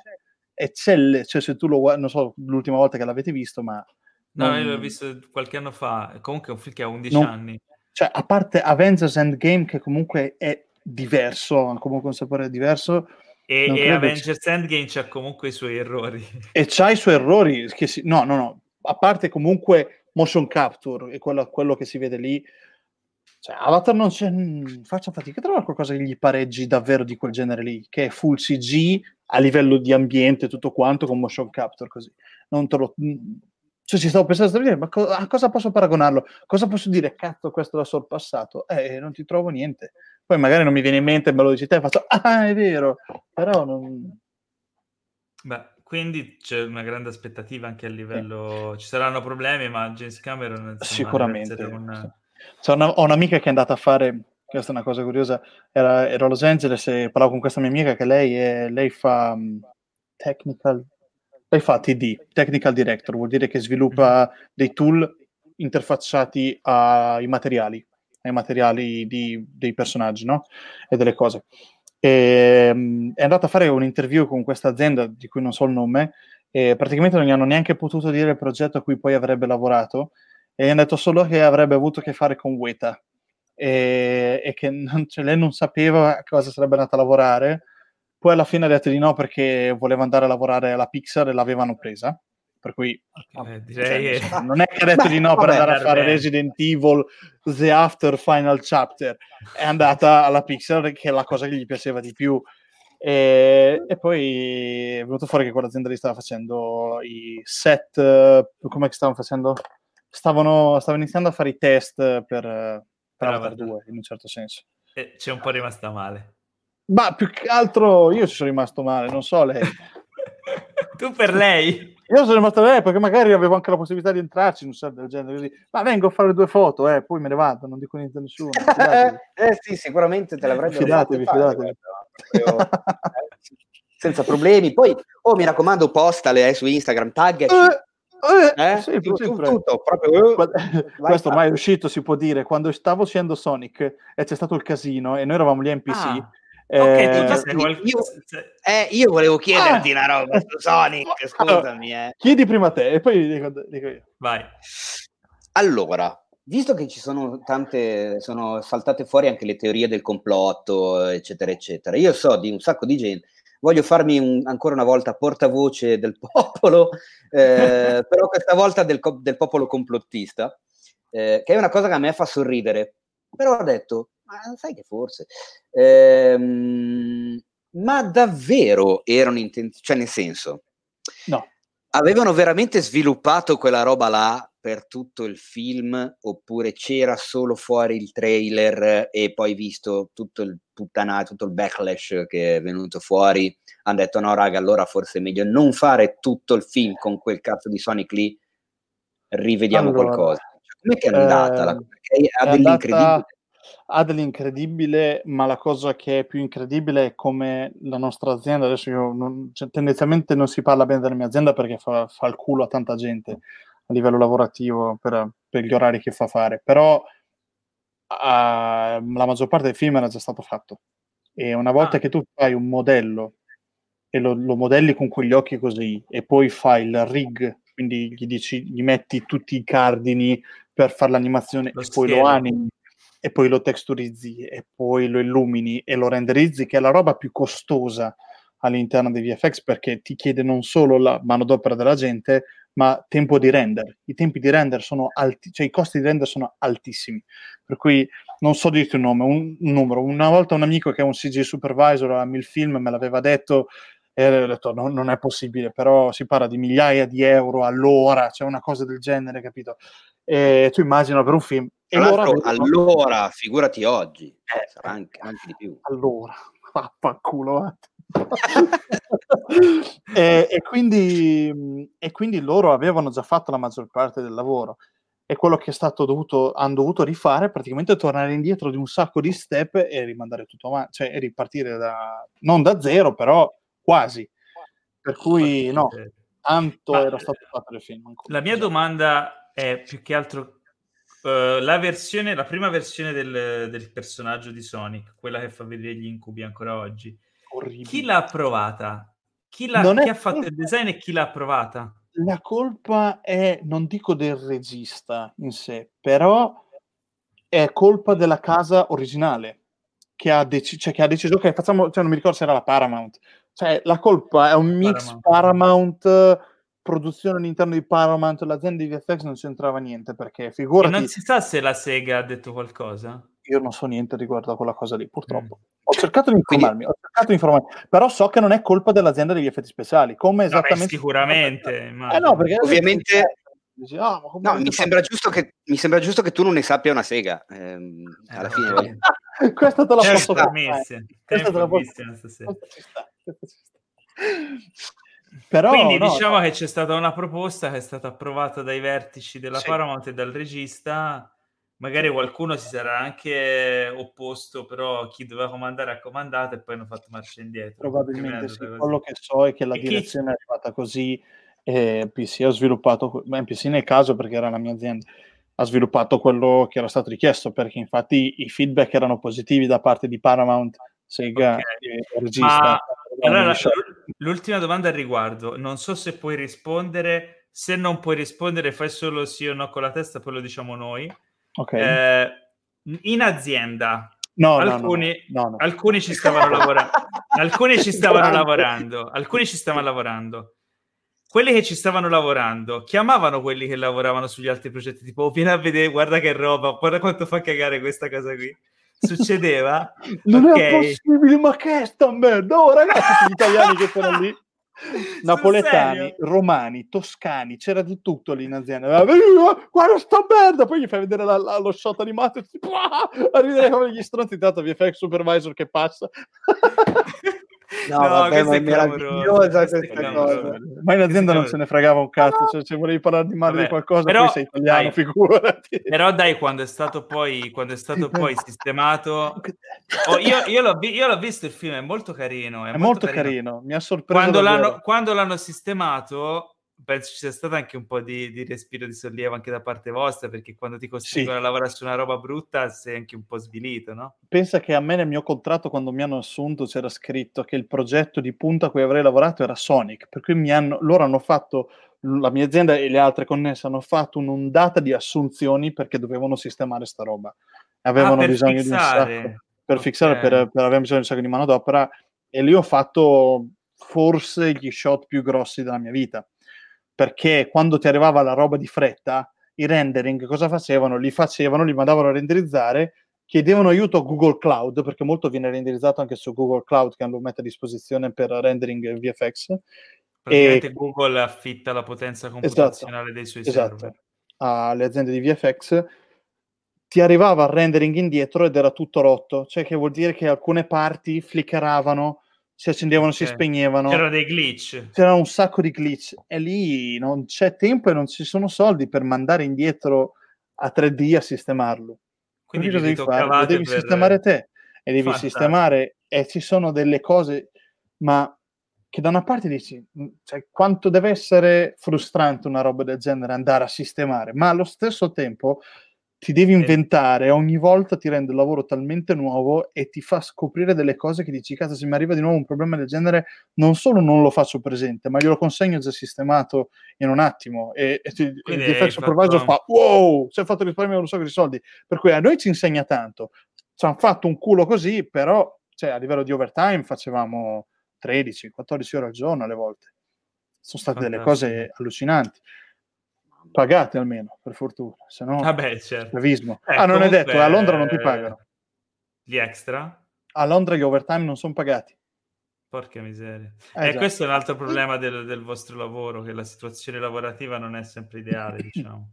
Sì. Per mantenere bassi costi, perché purtroppo queste aziende se no chiudono, e quindi perché non sono obbligatori. Eh, in Inghilterra non obbliga il pagamento degli straordinari, ed è successo così. In Canada è obbligatorio. Mm.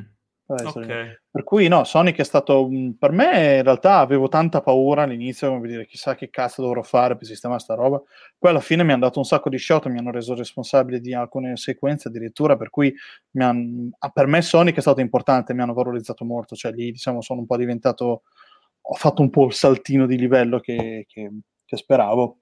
Um... Ti hanno dato un sacchetto di anelli poi alla fine. Assolutamente. Mi hanno dato un donuts, una ciambella a forma di anello con lo zucchero dorato sciolto sopra, che dopo che gli ho dato un morso mi facevano male i denti da quanto zucchero c'era. Perché ci detto, tengono la tua salute. L'ho guardato e ho detto, o me lo porto a casa come ricordo, ma non dura fino a domani. Lo dovevi cristallizzare. L'ho buttato via. Come si fa con i fiori. L'ho buttato via, l'ho buttato via e ci hanno dato... Ah, ecco, aspetta, ce l'ho qui, te lo faccio vedere.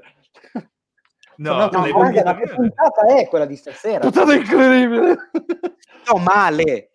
Alle tre di mattina di sabato eravamo, eravamo in quattro, noi leader di de- sequenza, con, ehm, con il supervisor. E è arrivata la produzione e ci ha dato questi foglietti qua. Ok. Aspetta, ah, aspetta eh. che lo fermo bene. Con Sonic che ha l'anello e ti dice è almost done, quindi quasi finito, eh, il, il Sonic Team si, si congratula con questo anello d'oro, quindi ti, ti hanno virtualmente, Sonic ti ha ricompensato con il suo anello d'oro. Mi hanno dato un foglietto e ho detto grazie, ora ho molta più energia per continuare a lavorare, sono solo le quattro di notte. Grazie. Fantastico. Ma eh, Lorenzo Macor ci chiede, ma alla fine gli straordinari d'aprile te l'hanno pagati? No, li beccio ancora lì, infatti non riesco a salire sulle scale, è un problema che vado un po' di tempo. Sono lì che faccio oh! Così, quando comp- prendo la, la tavoletta grafica faccio oh! e non riesco Grande. a... Paolo, comunque okay. questa cosa mi fa venire in mente che oggi c'è un, un, un follower, un, un, un insta follower di cinefax punto it che effettivamente ha notato il nostro potere i, segreto, i, i, no, i nostri superpoteri del podcast, perché noi abbiamo rotto le palle per mesi con Boris, dicendo dovrebbero far tornare Boris, fate tornare Boris, e a un certo punto, come per Magilla, è tornato Boris su Netflix. Eh, Poi ricordiamo che dal diciannove maggio duemiladiciannove, esattamente trecentosessantacinque giorni fa, io andavo a vedere la premiere mondiale a Cannes di The Lighthouse, senza sapere che cosa mi aspettava vedendo il film, ma neanche senza sapere che poi sarebbe stato la, la, la, il, sarebbe stata la mia condanna per i dodici mesi successivi, perché da quel giorno credo di aver ricevuto almeno cinquecento, non sto scherzando e non sto esagerando, giuro, almeno cinquecento richieste in merito alla uscita italiana di The Lighthouse. E guarda un po', stamattina The Lighthouse è comparso disponibile sulle piattaforme streaming, su Chili, su Amazon Prime Video e su Infinity.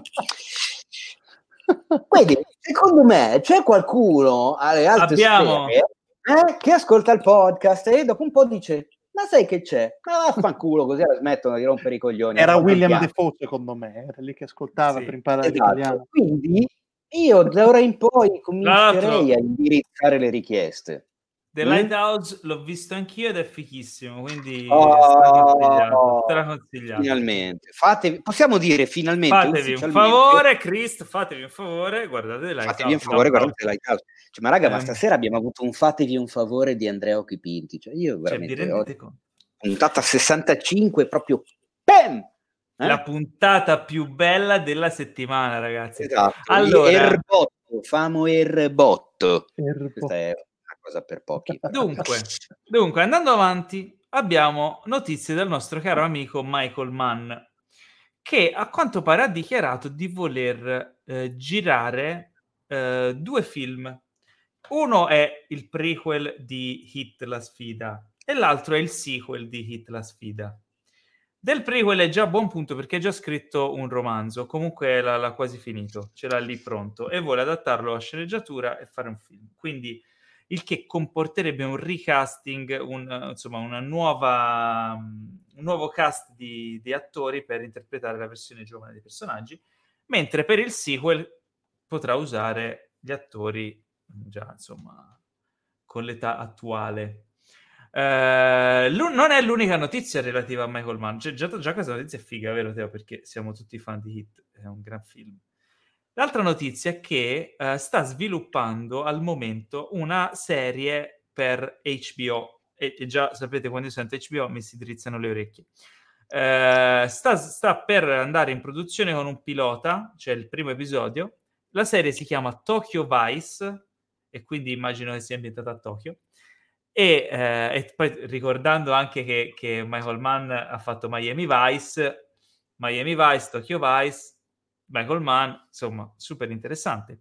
Interessante proprio scritto bello grosso. Eh, e la serie dovrebbe raccontarci di un reporter, un crime reporter americano, quindi un, un giornalista di cronaca nera, così può chiamare, eh, che lavora a Tokyo. Gli interpreti sarebbero, cioè nel cast ci sarebbero Ansel Elgort, che credo che sia interpretato il protagonista, e Ken Watanabe. Mm. Solo queste sono le informazioni che sappiamo e direi che basta, ne avanzano per essere super insomma, entusiasti di questa news e anche di quella relativa a prequel e sequel di Hit. Insomma, Michael Mann è abbastanza indaffarato al momento. Tu indaffarato ed è interessante pensi. sapere come, come girerà, perché come tu sai eh, lui usa soltanto cineprese eh, che si possono adoperare con le gambe.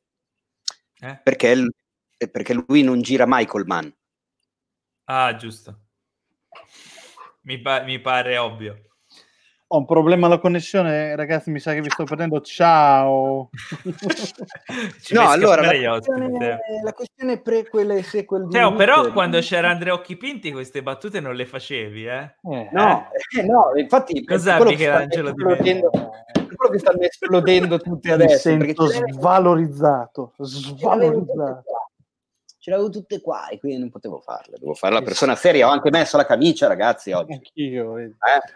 Eh, Parliamo insomma. Del sequel di Ammalati e Morti, so che stanno cercando una persona importante. Sì, no, sì, c'è, anche il, c'è anche il sequel di Medical Dimension. Beh, dobbiamo, dobbiamo fare attenzione. Non so cosa pensare sinceramente del prequel e del sequel. No, di... mi è, comunque mi hai fregato prima perché pensavo dicessi lui gira sempre con camere digitali perché è un, è un grande, è stato uno dei primi ad adottare le, le cineprese dai digitali. Tempi di, dai tempi di Collateral. Collateral, eh sì. Infatti aveva un look molto particolare e questa cosa gli, gli è sempre piaciuta, cioè lui sperimenta con, con le camere e col look dei film, quindi io non vedo l'ora di vedere la Tokyo Vice, cioè immagino già girata di notte a, a Shinjuku, a Kabukicho con i neon, le luci, la, la Yakuza, guarda, cioè, come, guarda come deve dire, guarda come deve dire, cioè, non è che poteva non è che poteva dire Akihabara, no? Doveva andare a prendere dopo... i quartieri di Tokyo, quelli un po' più ricercati. No, che ricercare? Dove c'è la Yakuza? Eh, io conosco io, io conosco il Tokyo. Dai, dopo, Teo, dopo ti porto, si fa Cinefax on Location, si va a fare il Cinefax on Location di, di Tokyo Vice. Magari. Te lo prometto, dai, te lo prometto. Dai. Andiamo a trovare Takeshi. Andiamo a trovare Takeshi. Io voglio, andare Castello. voglio fare un Cinefact con Takeshi Kitano. Posso venire anch'io? Va bene, ma vieni anche tu, ma, ma, ma, invitiamo anche, ma portiamo anche Occhipinti, portiamo ma tutti sì. Ottimo. Allora, Danny Boyle è uno dei miei registi preferiti, non so voi e non mi interessa. Michael B. Jordan è uno dei miei attori preferiti, non so voi e non mi interessa. Faranno un film insieme tratto, cioè no tratto, che parlerà di un personaggio che forse è tra i vostri preferiti, che è Matusalemme. Pensavo dicessi il conte, il conte che cambia. Il conte no, no, è... Matusalemme. Eh, Michael mm. B. Jordan sarà Matusalemme per Danny Boyle. Il titolo del film è Metusaleh. Minchia, questo è interessante. Matusalemme è pers- no, non è uno scherzo, è un personaggio che ha vissuto, secondo le scritture, per quasi mille anni. E... mille anni di vita, mille anni di apprendimento, mille anni di evoluzione, mille anni di confronto con la storia. Ma come Yoda. È un po'... Esatto. È un ma po' chi è che è vissuto così a lungo per poter raccontare la sua storia? Mi sto chiedendo. Varie persone che se la sono tramandata tipo gioco ah, del telefono. C'era uno che lo seguiva. No, non c'è uno solo. Si sono tramandati c'è queste cose. Che...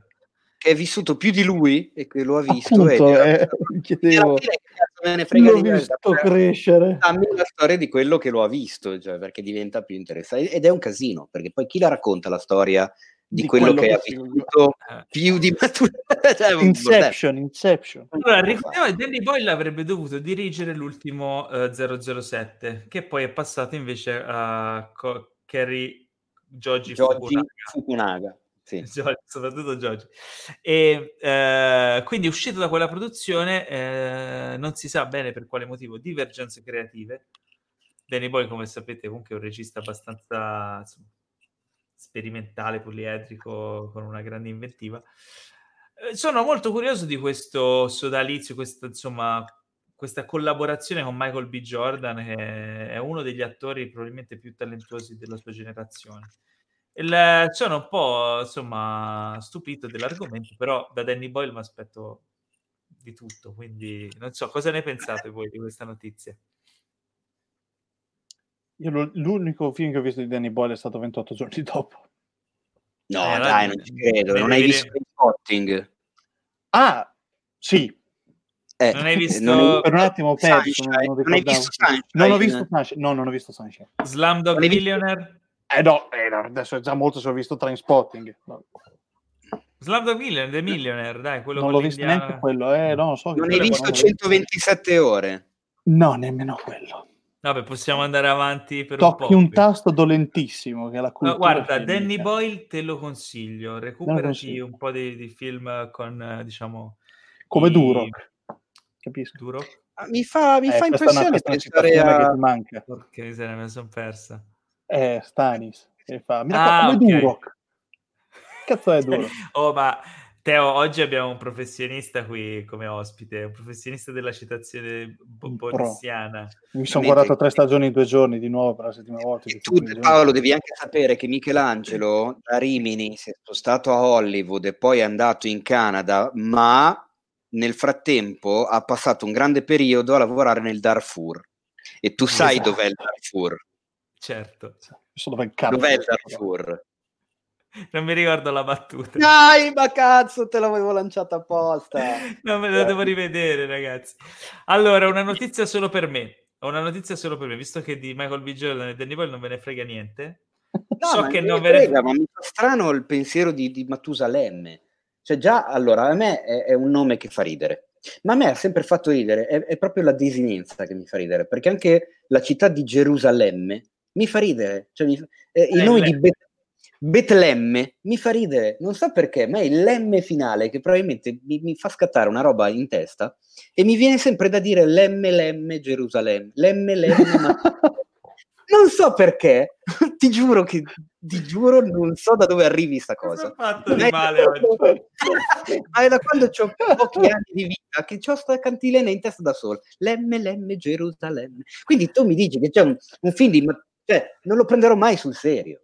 Quando uscirà il teaser tutto wow, tutto allora, mega c'è fuori, speranza Peplum, Michael B. Jordan, Danny Boyle, poi viene fuori il titolo Matusalemme, a me viene, mi avrà per forza in testa lemme lemme Matusalemme. No, allora qui possiamo, qui possiamo sperare che venga distribuito dal nostro amico Occhipinti e magari trovino una soluzione con un titolo italiano, perché il titolo originale ah. Metusale magari in, in italiano fanno Metusale Old is Old, qualcosa del genere. si, può, si può sistemare. Abbiamo Occhio. Della speranza, c'è, c'è tempo, abbiamo, abbiamo, abbiamo un po' di speranza per salvare questo.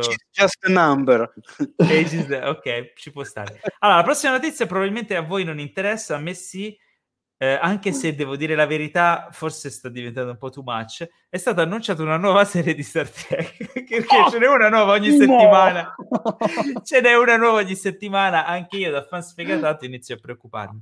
La serie si intitola Strange New Worlds e vedrà eh, raccontate le vicende di, eh, del capitano Pike e dei giovani Kirk e Spock, come li abbiamo visti nella seconda stagione di Discovery. Quindi è una sorta di spin-off di Discovery, però allo stesso tempo è un prequel della serie originale. Cosa dire? Non lo so, però gli attori che hanno interpretato Pike e anche Rebecca Romaine Stamos, che interpretava il numero uno di Pike, sono stati bravi nella seconda stagione di Discovery, quindi siamo contenti. Teo, sei ancora vivo o ti sei già suicidato? Sì, sì, anch'io stavo per, vedi qua con... Ah, ok, con un stai iniettando un pennarello. Non, non siamo in ora protetta, per cui. Allora, ho una notizia esclusiva su The Mandalorian. Ragazzi, chi è fan oh. di The Mandalorian? Michelangelo, tu l'hai visto The Mandalorian? Pensa che mi piace talmente tanto che ho visto le prime due puntate e basta.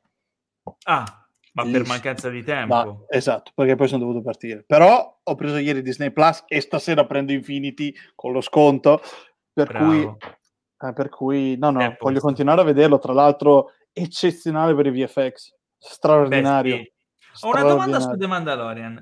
Eh, abbiamo già parlato della tecnologia in cui loro proiettano gli sfondi dietro su, non proiettano, in realtà sono no, dei uno LED schermo. Wall, sì, sono sì. dei LED wall e, eh, e si aggiornano a seconda della posizione della telecamera, creando questo effetto di parallasse tridimensionale.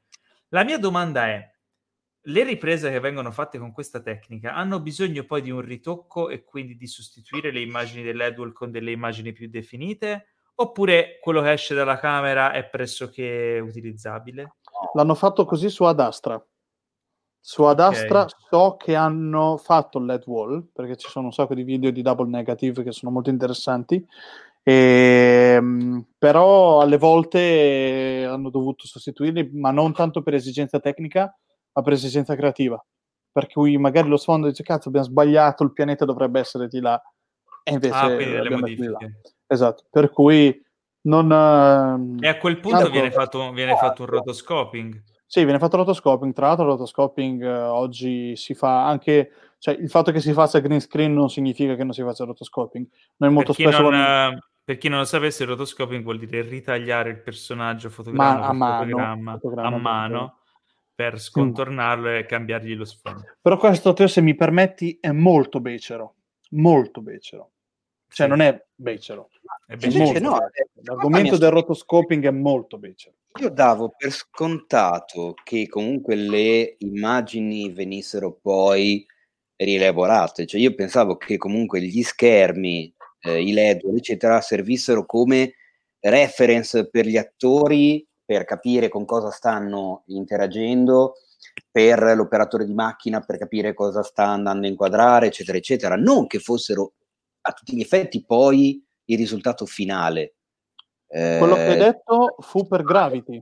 Gravity eh, fu esatto. così. Pensavo proprio a Gravity, il famoso Gravity film con... così, perché col fatto che tu giri la telecamera in uno spazio non hai reference di dove sta, do, cosa sta dove, per cui avevi bisogno di quella cosa lì. Infatti tutto è stato poi rimpiazzato.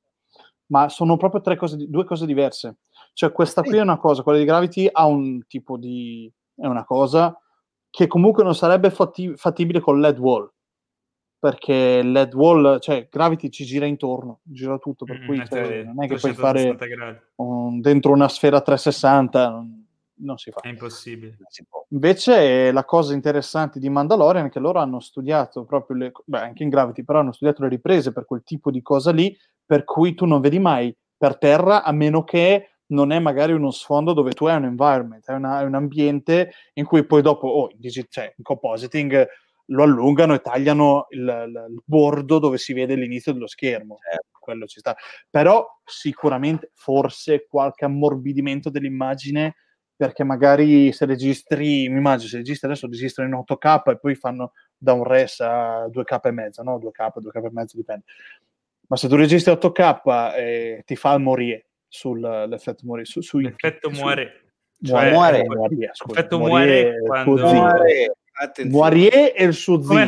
Aspetta, come lo spiego? È scritto Moiré. Moiré. L'effe... L'effetto Moiré è un effetto che a volte avrete sicuramente visto in televisione, dove su un una, una, un'immagine che ha una trama molto fitta, tipo righine molto... Tipo le camicie, righe. Quando hanno le camicie una... righe. Ecco, facciamo un esempio. Un presentatore del telegiornale con la camicia a righe strette... Ah. Schiaffi subito da prendere da prendere subito botte. Schiaffi, perché in TV appariranno tutta una serie di ondine colorate che si muovono, un effetto strano e abbastanza brutto da vedersi. Quell'effetto di succede, succede anche perché è una cosa con cui ho avuto a che fare anche di recente. Eh, l'ultima volta è successa quando l'ultimo anno che ho fatto quelli che il calcio no quelli che il calcio scusa quelli che il calcio stavo facendo quest'anno, eh, Che tempo che fa, con il grandissimo Christian Biondani in regia, che ogni tanto ovviamente sclerava perché diceva eh, attenzione Bottei, Bottei, boccia, fa il muare, fa il muare, Teino, larga Teino, no, no, così vai, vai più stretto Teino, no, perché mi fa il muare. Ed era tutta una questione, perché praticamente cosa succede? Eh, se qualcuno di voi ha mai visto le ultime edizioni di, di Che Tempo Che Fa, saprà che l- lo studio è completamente pieno di mega L E D wall, con immagini, sfondi, collegamenti, filmati, eccetera. Il modulo del L E D wall sono, ovviamente si chiama L E D wall, quindi ma sono bello, dei però, posso con tanti piccoli leddini che formano tanti l'immagine. Puntini luminosi, diciamo. Se lo guardate adesso c'è su Quarta Repubblica, ho visto un, una, una pubblicità di Quarta Repubblica, si vedeva lo sfondo dietro che era su, su Rete quattro, su, sì. c'era, c'era lo schermo, un L E D wall dietro, e quando lo riprende eh, cioè, divento, uh, sembra che mi drogo. Eh, mica muore, esatto. Perché praticamente la telecamera, quando va a inquadrare quelle pareti, c'è un punto in cui l'immagine e la profondità di campo fa in modo che la, la, la lente, la focale, prenda un, un fuoco strano, anche se non è a fuoco quello sfondo lì. Però c'è un momento di passaggio in avvicinamento, in allontanamento dalla parete L E D wall, in cui...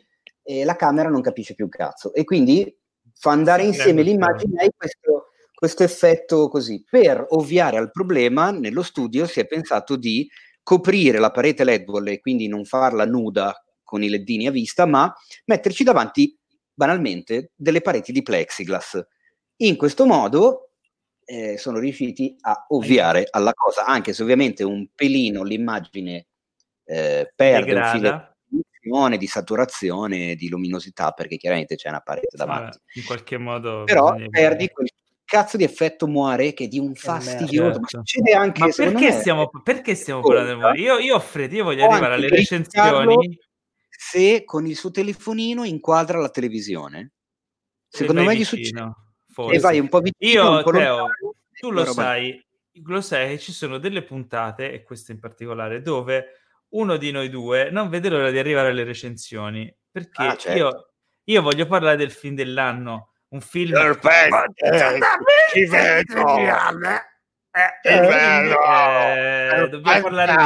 dobbiamo parlare di Capone oggi, il film dell'anno, quindi andiamo spediti che poi perderemo la voce a fine puntata.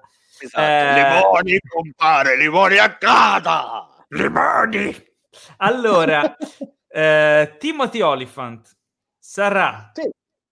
in, anzi non sarà, indosserà l'iconica armatura di Boba Fett nel nuovo, nella nuova stagione di Mandalorian, ma non sarà Boba Fett, non si sa perché, non si sa per come, ma ci sarà Timothy Olyphant in The Mandalorian stagione due. La cosa buona è che The Mandalorian stagione due è stato già girato tutto quanto, è già stato prodotta tutta quanta la serie, è in post-produzione adesso e uscirà a quanto pare, eh, secondo la, mh, le sue scadenze, secondo il programma originario, uscirà a ottobre duemilaventi su Disney Plus. Quindi, per tutti i fan di Mandalorian, si può, si può dormire, sono tranquilli. L'ultima notizia riguarda, riguarda Blumhouse, che sta testando, eh, sta testando dei, mh, un modo di poter girare eh, delle, dei film nuovi con la situazione attuale Covid, eh, girando negli studios della Universal.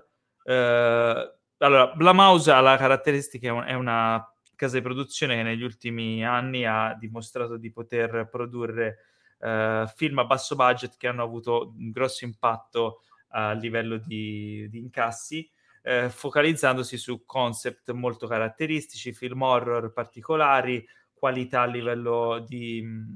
appunto artistico, creativo e narrativo, senza spendere delle cifre esorbitanti. Molto, eh, cioè questo risultato sono riusciti a raggiungerlo limitando la grandezza de- delle troupe, quindi troupe ridotte, eh, girando molto sui set e-, e poco in location, quindi in modo da poter controllare tutto ed evitare, diciamo, dis- eh, spese eccessive o sorprese dell'ultimo momento.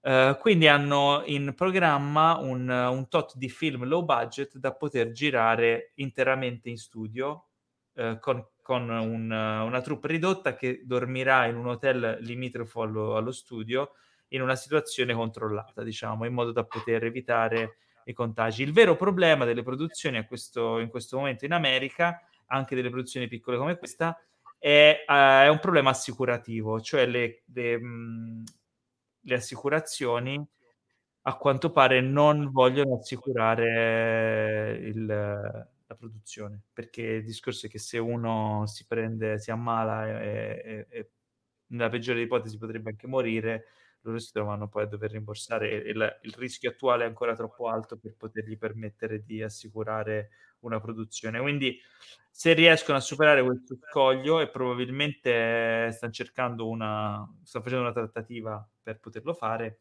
riprenderanno a breve le produzioni su dei progetti più piccoli. Questo è vero.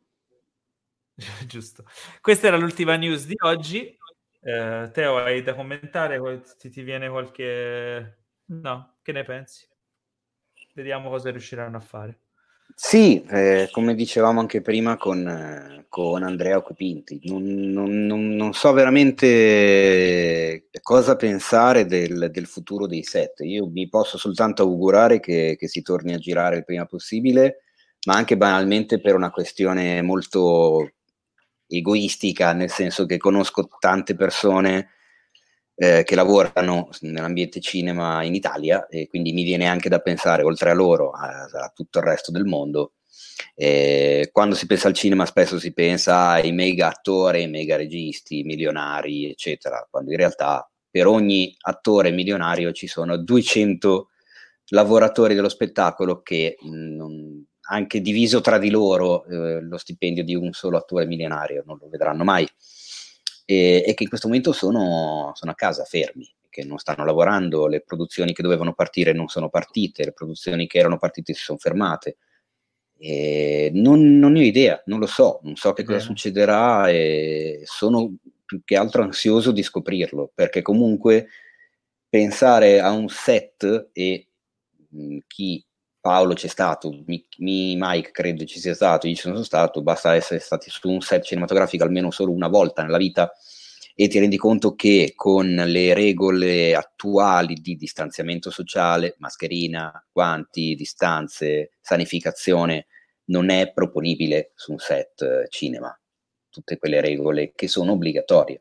Quindi bisogna trovare il modo di far collimare la, la, la, le due cose, la sicurezza dei lavoratori da una parte, ma anche la possibilità di farli lavorare, perché certo. non si può fare in quel modo. Vediamo. Va bene, e dunque, eh, passando di palo in frasca come vi riesce bene, eh, è il momento della rubrica che tutti aspettano eh, ogni volta che facciamo una puntata, in particolare io. La rubrica che tu, Michelangelo, forse non sai, eh, in cui cerchiamo di aiutare i nostri, i nostri ascoltatori, aiutarli in un problema che li riguarda molto da vicino, un problema sentimentale. Tutto Beh, quello che può essere un problema di cuore legato al cinema, perché siamo nell'angolo della posta del cuore cinefila di Cinefax. Abbiamo dei messaggi... Esatto. Tanto amore, posso dirlo? Che Quindi amore. Possiamo usufruire oggi del tuo aiuto nel cercare di trovare una soluzione creativa ai loro problemi. Sono Teo, abbiamo, abbiamo dei messaggi dei nostri ascoltatori? Guarda, ne abbiamo un puttanaio, posso dire. in questo... Allora... Volta facci sentire la volta scorsa, esatto, ma facci sentire il più bello. Non ne ho idea perché non li ascolto. No, come tu non le... sai la nuovo non li ascoltati. La necessità no, non li ho ascoltati. Non è che ce n'è uno che ha più necessità, no. Necessità. Però, però attenzione, Amore. perché posso, posso dirti che incredibilmente abbiamo avuto dei, eh, dei messaggi da parte eh, di, di donzelle. Ehi. Attenzione, allora a priori ragazzi, bro, bravo, perché è giusto anche eh, partire le, le quote rosa come, come anche sempre. Perché onestamente, visto che neanche questa volta li hai ascoltati, mi fido di più delle donzelle. Esattamente, anch'io. E, e probabilmente anche sbaglio. Le palle di sentire. Ma non lo so, però mi sono anche un po' sentito le, rotto le palle di sentire quelli che si lamentano: ah, la mia ragazza non vuole, ah, la mia ragazza non vuole, che, così, ah, la mia ragazza... vuole vedere Boris. Ah, ora ci... che due coglioni. Probabilmente il messaggio sarà: il mio ragazzo vuole farmi vedere Boris e io non lo voglio vedere. È esattamente quello che è successo oggi. Non riesco ah, a convincerla, non riesco a convincerla. Ti giuro, eravamo lì sul divano. Dopo io ti ho regalato Disney Plus. Una condanna sta adesso cosa. Tu guardi Boris come... ma no, lo sai che a me non mi piacciono quelle cose, ma non capisci. Aia, aia. Il sapore aia. della qualità. Dai, vediamo, vediamo Michelangelo che problema è, perché vedo che tu sei agguerrito, sei ferrato. Io ho allora. molto amore oggi addosso. Ok, molto. perfetto. Sentiamo. Allora io partirei e darei voce al messaggio che ci manda Elisa Martella, che io come al solito, come vedete, è blu e io non non è stato ascoltato. Non l'ho ancora ascoltato, non so di cosa si tratta. Eh, sono delle rivelazioni. È vero professionista. Ditemi, ma no, il vero professionista, sì, un fottuto professionista direi, perché il no, format... un fottuto professionista. Oh, questo sarebbe Tom Hardy, chi è che sarebbe? È Tom Hardy, sì. Tom Hardy è la... no, in realtà è più Capone, è, è al Capone. Ah, okay, proprio... ma sono come Tom Hardy ha replicato alla perfezione quando parla in italiano. Smettila perché continuo a, ripen- a ripensare ai limoni. Ai limoni compare. Vabbè. Eh, ok. Ditemi dopo, volo, spie- dopo eh, tutto avrà senso. Intanto ascoltiamo il primo messaggio. Se l'audio va bene, il volume, eccetera, io intanto faccio partire. Ciao Teo, ciao Paolo e ciao ospiti. Mi faccio avanti per parlarvi del mio caso, sperando in un vostro aiuto. Allora, si tratta di un problema che mi fa uscire di senno. Ogni volta che si ripresenta mi si tappa la vena. Il mio ragazzo sceglie sistematicamente di non seguire i miei consigli mai, ma solo i miei. E voi penserete, gli consiglierò solo i film di Ospetec. E no, e no.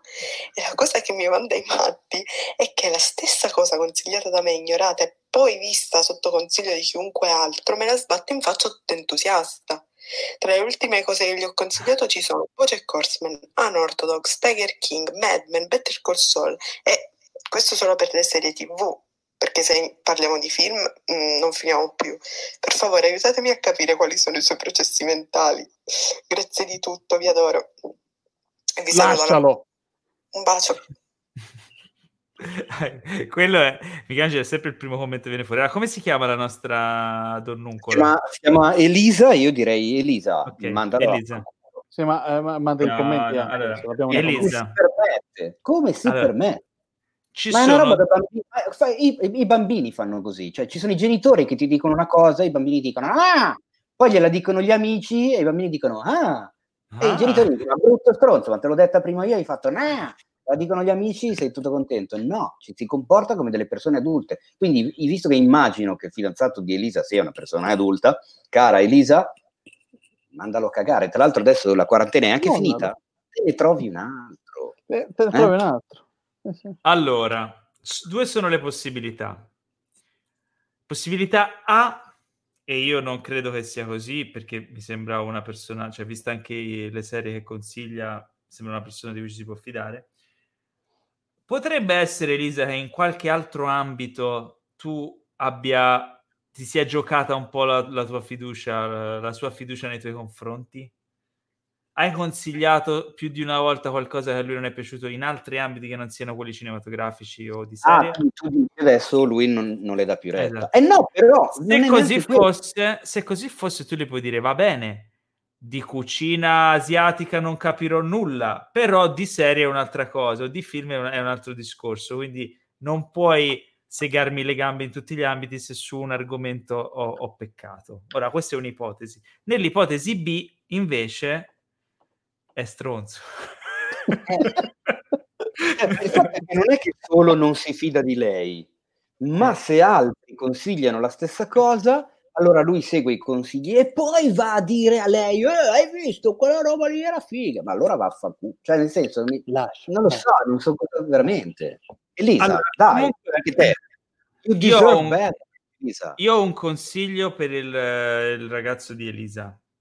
Il mio consiglio, si tratta più di un consiglio. Allora, guardati Unorthodox, poi Better Call Saul, poi Bojack Horseman, Tiger King, Bojack Horseman e poi Mad Men, e poi dopo parliamo anche dei film quando Elisa ci dice cosa dirti, magari di noi si fida. Ah, ho capito il giochino, ok, bravo. Posso dire una cosa? Puoi dire tutto Io, quello questa, che questa, questo problema che lei presenta a me mi mi rende molto lieto, perché io mi trovo esattamente nella sua stessa situazione. Guarda questo, poi fa... ah, ma sai che ho visto que... È esattamente la stessa storia da tre anni a questa parte con la mia fidanzata, e il fatto di non essere da solo in questo momento mi, mi fa sentire bene. Ma una cosa che ho scoperto scavando a fondo è che io ho sempre trovato il momento sbagliato in cui dirgli guarda questa serie. Ero al telefono, lei era incazzata, eh, lei aveva sì. le sue cose da sistemare per il lavoro, è lì che è sbagliato. Secondo me è il modo in cui vedi che trova il momento giusto. Andrea Mauri, e poi lascialo, cioè cazzo, no, così lascialo, eh, che te devo dire. Il nostro ascoltatore Andrea Mauri ci suggerisce la giusta citazione per chiudere questa domanda, che è la fiducia ai minimi storici, ai minimi storici. Allora, abbiamo un altro messaggio? Allora, eh, sì, però aspetta, me lo stavo perdendo, quindi niente, ehm, cara no, Elisa Martella... Elisa, è andata così, è andata così. Ho detto giusto il nome, Elisa, Elisa Martella, spero di sì, eh, seguitela su Instagram, oh, così. Ehm, Martella un po' di più il tuo ragazzo. Esatto, e adesso abbiamo un altro bel messaggino che arriva da un'altra eh, donnuncola mh, che ascolta il nostro podcast, che si chiama Alessandra Guatta. Seguitela, okay. Così. Non so neanche. Eh, vabbè, vediamo che cosa succede. Ciao ragazzi, eh, vi scrivo per il mio problema di cuore che eh, mi spiace deludere Paolo, non riguarda difficoltà nell'erezione. Però... Paolo, non so perché questa cosa, vabbè. Paolo, sappi che non mi deludi, però va bene uguale. Forse mi sono dimenticato cosa mi hanno detto in una delle puntate precedenti. Perché dovresti essere? Non lo so, non lo so. Vabbè. Okay. Oddio. Vabbè, mi, non, non mi hai deluso. Non mi hai deluso. Bene. Torno un attimo indietro perché... Okay. Dobbiamo riascoltare questa cosa. Difficoltà nell'erezione. No, grazie, non mi preoccupo. Modo riguarda lui direttamente perché il mio ragazzo non vuole guardare Cotto e Frullato. Lo cito testualmente, eh, lui mi ha detto: Alessà, mi pare una stronzata.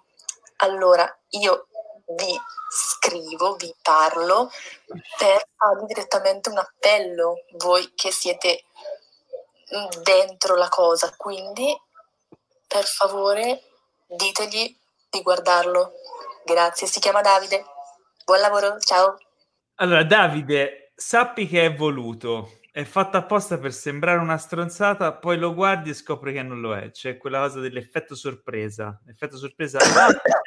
Allora, ah, perché se tu fai una roba che sembra bella, dici, vabbè, però pensavo fosse più bella. Se fai una roba che sembra una stronzata e poi è bella, dici, ah, pensavo che fosse una stronzata. Quindi era voluto.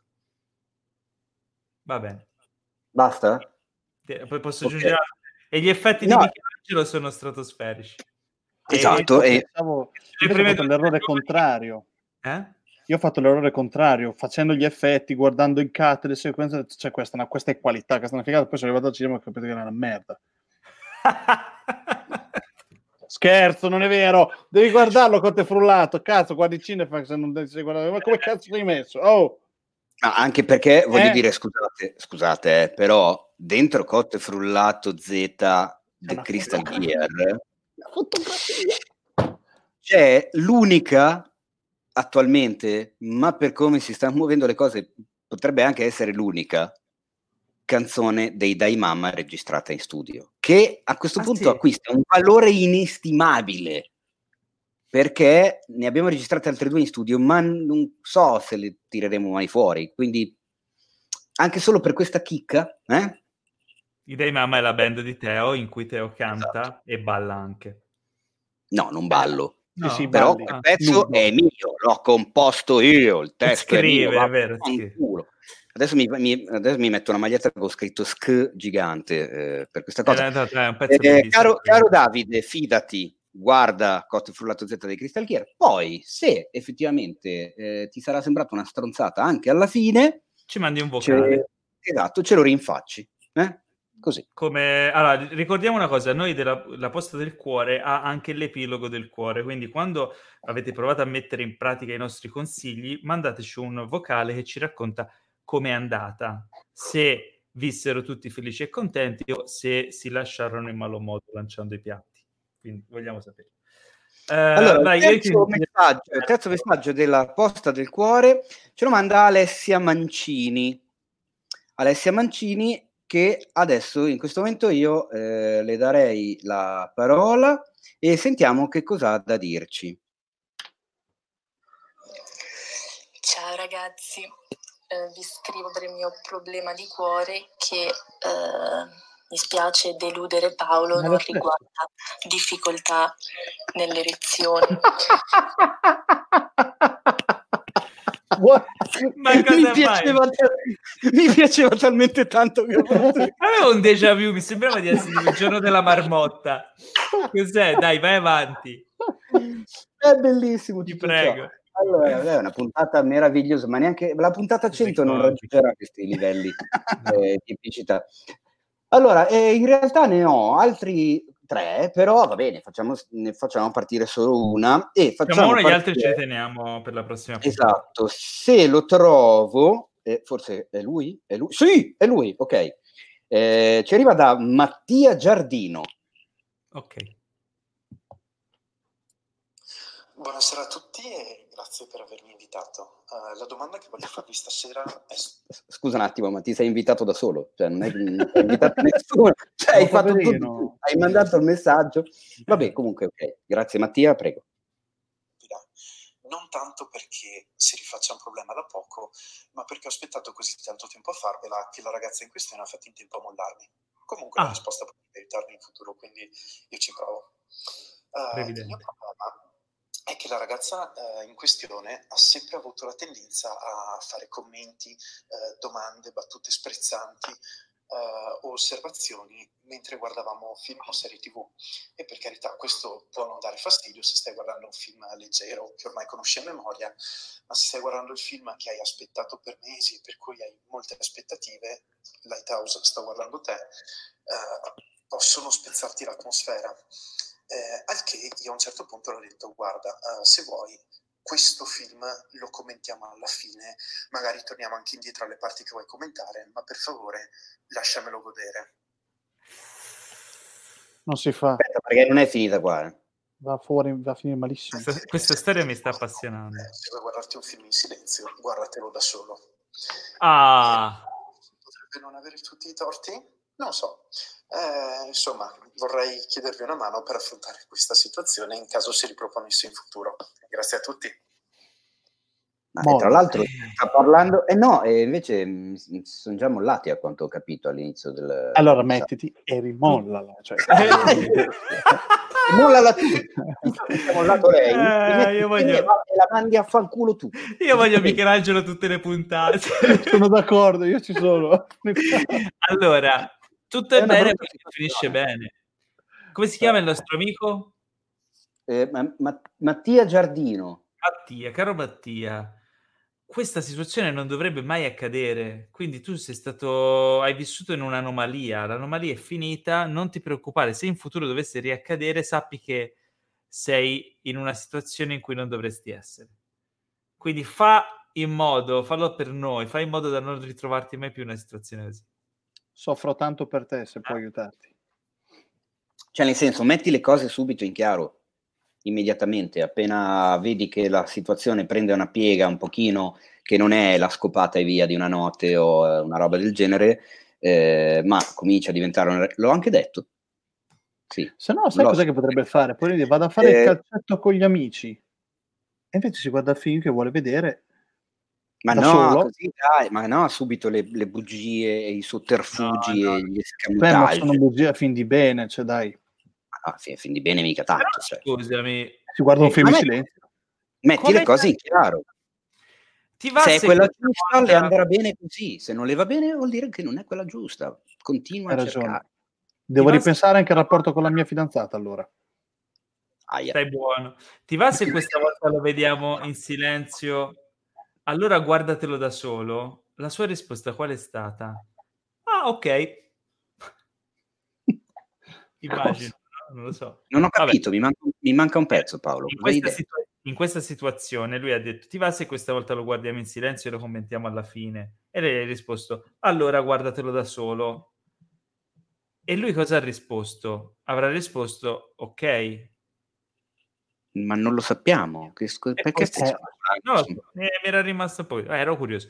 Vabbè, ma ne vogliamo leggere? Questa era breve, non mi ha dato soddisfazione, era già conclusa. Ne vogliamo leggere un'altra? Beh, però lì c'era allora, il dramma.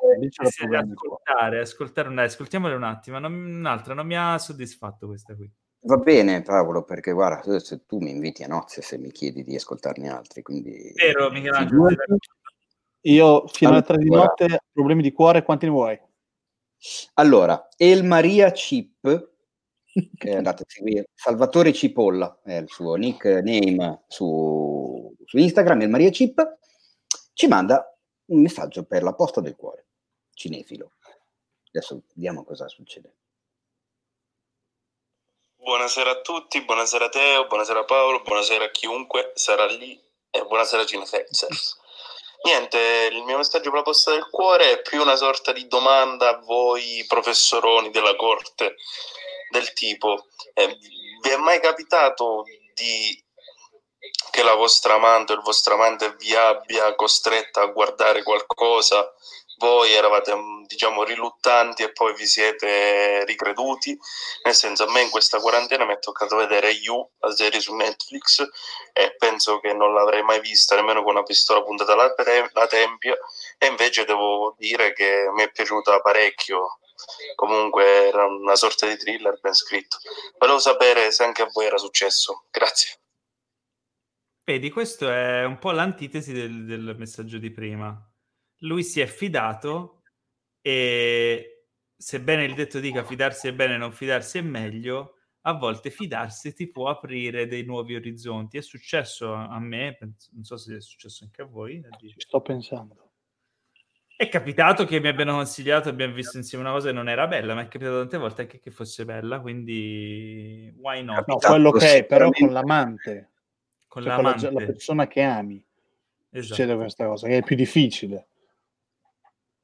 No. Sì, però aspetta, lui ha detto amante, ma non credo che intendesse amante nella concezione di, di, di, no, di no, amante. L'amante. No, no, no, no, l'amante eh. nel senso la tua persona, io intendevo, la persona la tua che compagna, ama. Sì. Eh sì, l'amante, no, no, io ti devo nel senso della parola. Ah, ok. Sì. Ah, sono un filosofo. Quella, la, cioè, eh, okay. Sono un filosofo. Ah, giustamente, hai ragione. Non lo so, a me credo sia capitato, ma in questo momento non mi sta venendo in mente nessun esempio da poter fare, però immagino che... Aspetta, no, invece aspetta, aspetta, aspetta, mi... no, non mi viene in mente. Mi vengono esempi. No, aspetta, eh? uh, Ralph spacca tutto. Dice, vabbè, dai. Mi piace il film d'animazione, eh, però eh, mi ero appena messo con la fidanzata, lei mi fa dai, guardiamo, detto, vabbè, dovevo... L'abbiamo guardato, mi è piaciuto da morire. Mi è piaciuto tantissimo. Ah, vedi. Molto carino. Mi è piaciuto molto. Va bene, andiamo avanti, ragazzi. Bene, andiamo avanti eh, con un'ultima cosa al volo. Un'altra? Ciao ragazzi, no. eh, vi scrivo il mio problema di cuore che... non riguarda difficoltà lezione. Ma mi sa che c'è un altro Teo, e eh? mi sembra di aver visto sotto che ce n'era un altro ancora. Voglio basta, che diventi basta. La sigla del podcast, questa cosa. La sigla della, della rubrica del cuore, della posta del cuore. Allora ragazzi, io, io voglio sapere perché. Allora adesso faccio un appello ad Alessandra Guatta, se ci stai ascoltando, se ci stai vedendo, se te lo hanno raccontato gli amici. Tanto c'è la sempre immancabile ambulanza, che però non è da me, non so da dove, credo sia da Paolo. Perché è sempre, da me, da me. È sempre da Paolo. Perché, Alessandra? Cioè, come ti è venuta in mente questa associazione di idee? Cioè, perché Paolo do- dovrebbe... È allucinante. Cioè, più ci penso a questa cosa e più mi fa ridere. Non capisco... Il tre... la, la... Vabbè. Il tre luglio su Netflix uscirà Ju-on Origins, la serie... Uh, ufficiale, serie Netflix prequel di Ju-on The Grudge, um, è una produzione giapponese, abbiamo visto il trailer. Ju-on è un famoso film horror giapponese, The Grudge, che poi è stato fatto il remake anche americano, ed è stato fatto anche un nuovo remake di recentissimo. Questa serie però eh, intanto Teo sta replicando i suoni tipici del, del personaggio, del mostro di Ju-on. Questa, questa serie qui racconta, eh, guardando il trailer proprio lo spiega, ehm, l'evento che ha dato vita al film. Cioè il film è stato ispirato da quello che si vede nella serie. In realtà quello che si vede nella serie è comunque fiction, quindi è una sorta di metafiction, eh, un po', come si dice? Un uh, metareferenziale, comunque... È interessante questo concetto, cioè nel senso di prendere e raccontare quello che è successo prima del film come se fosse successo veramente e avesse ispirato il film. Anche perché, come tu mi insegni, se eh, è una cosa metareferenziale, mi viene sempre da chiedermi che cos'è l'altra metà. L'altra meta? Bisogna sempre avere una meta, giusto, certo. Michelangelo? Ma anche una metà. Ma anche una metà, anche una come metà. Insegna la posta del cuore. E... soprattutto fidarsi dei consigli cinefili di quella metà. Esattamente, perché fidarsi è bene, ma non, non fidarsi, fidarsi è bene. Uguale. No, è bene. Uguale. Allora, eh, cosa dire di questo trailer? tipico, allora, tipico horror giapponese, però su scala serie. Eh, è, un, è un filone che negli anni novanta ha avuto un grandissimo successo. L'horror giapponese ha un approccio molto diverso rispetto all'horror americano a cui siamo abituati, o anche agli horror anche italiani, eccetera, perché punta su dei meccanismi psicologici un po' diversi, su un tipo di costruzione della tensione diverso, eh, e anche su quella sensazione di, eh, di orrore che deriva da qualcosa che è leggermente fuori dall'ordinario, ma non è... Raramente vedi dei mostri esageratamente caricati visivamente, ma di solito si va sempre a puntare su qualcosa che è una piccola cosa fuori posto che ti crea quel senso di...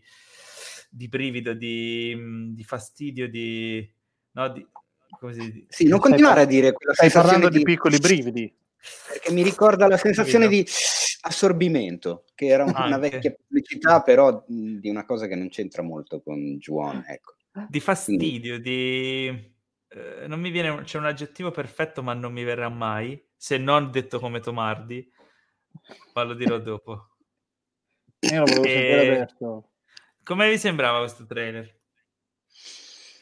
Allora, non, io non ci, non ci capisco più un cazzo, dico la verità. Cioè, io ho visto Ju-on The Grudge, ma come ti dicevo anche prima offline, nei pochi minuti prima della diretta, quando ci si vede per sistemarsi un attimo, eh, io ho perso il co- cioè non so più che cazzo ho visto, fondamentalmente. Non, non, non so dove, dov'è il fi- cosa ho visto, se ho visto il film originale, il giapponese, il remake, il reboot, il sequel, il prequel, il due, il meno uno, dove non me lo ricordo. E boh, cioè vedendo questo trailer avevo sia una sensazione di déjà vu, perché avevo visto il film, quindi ci sono delle robe che ritrovi, mm-hmm.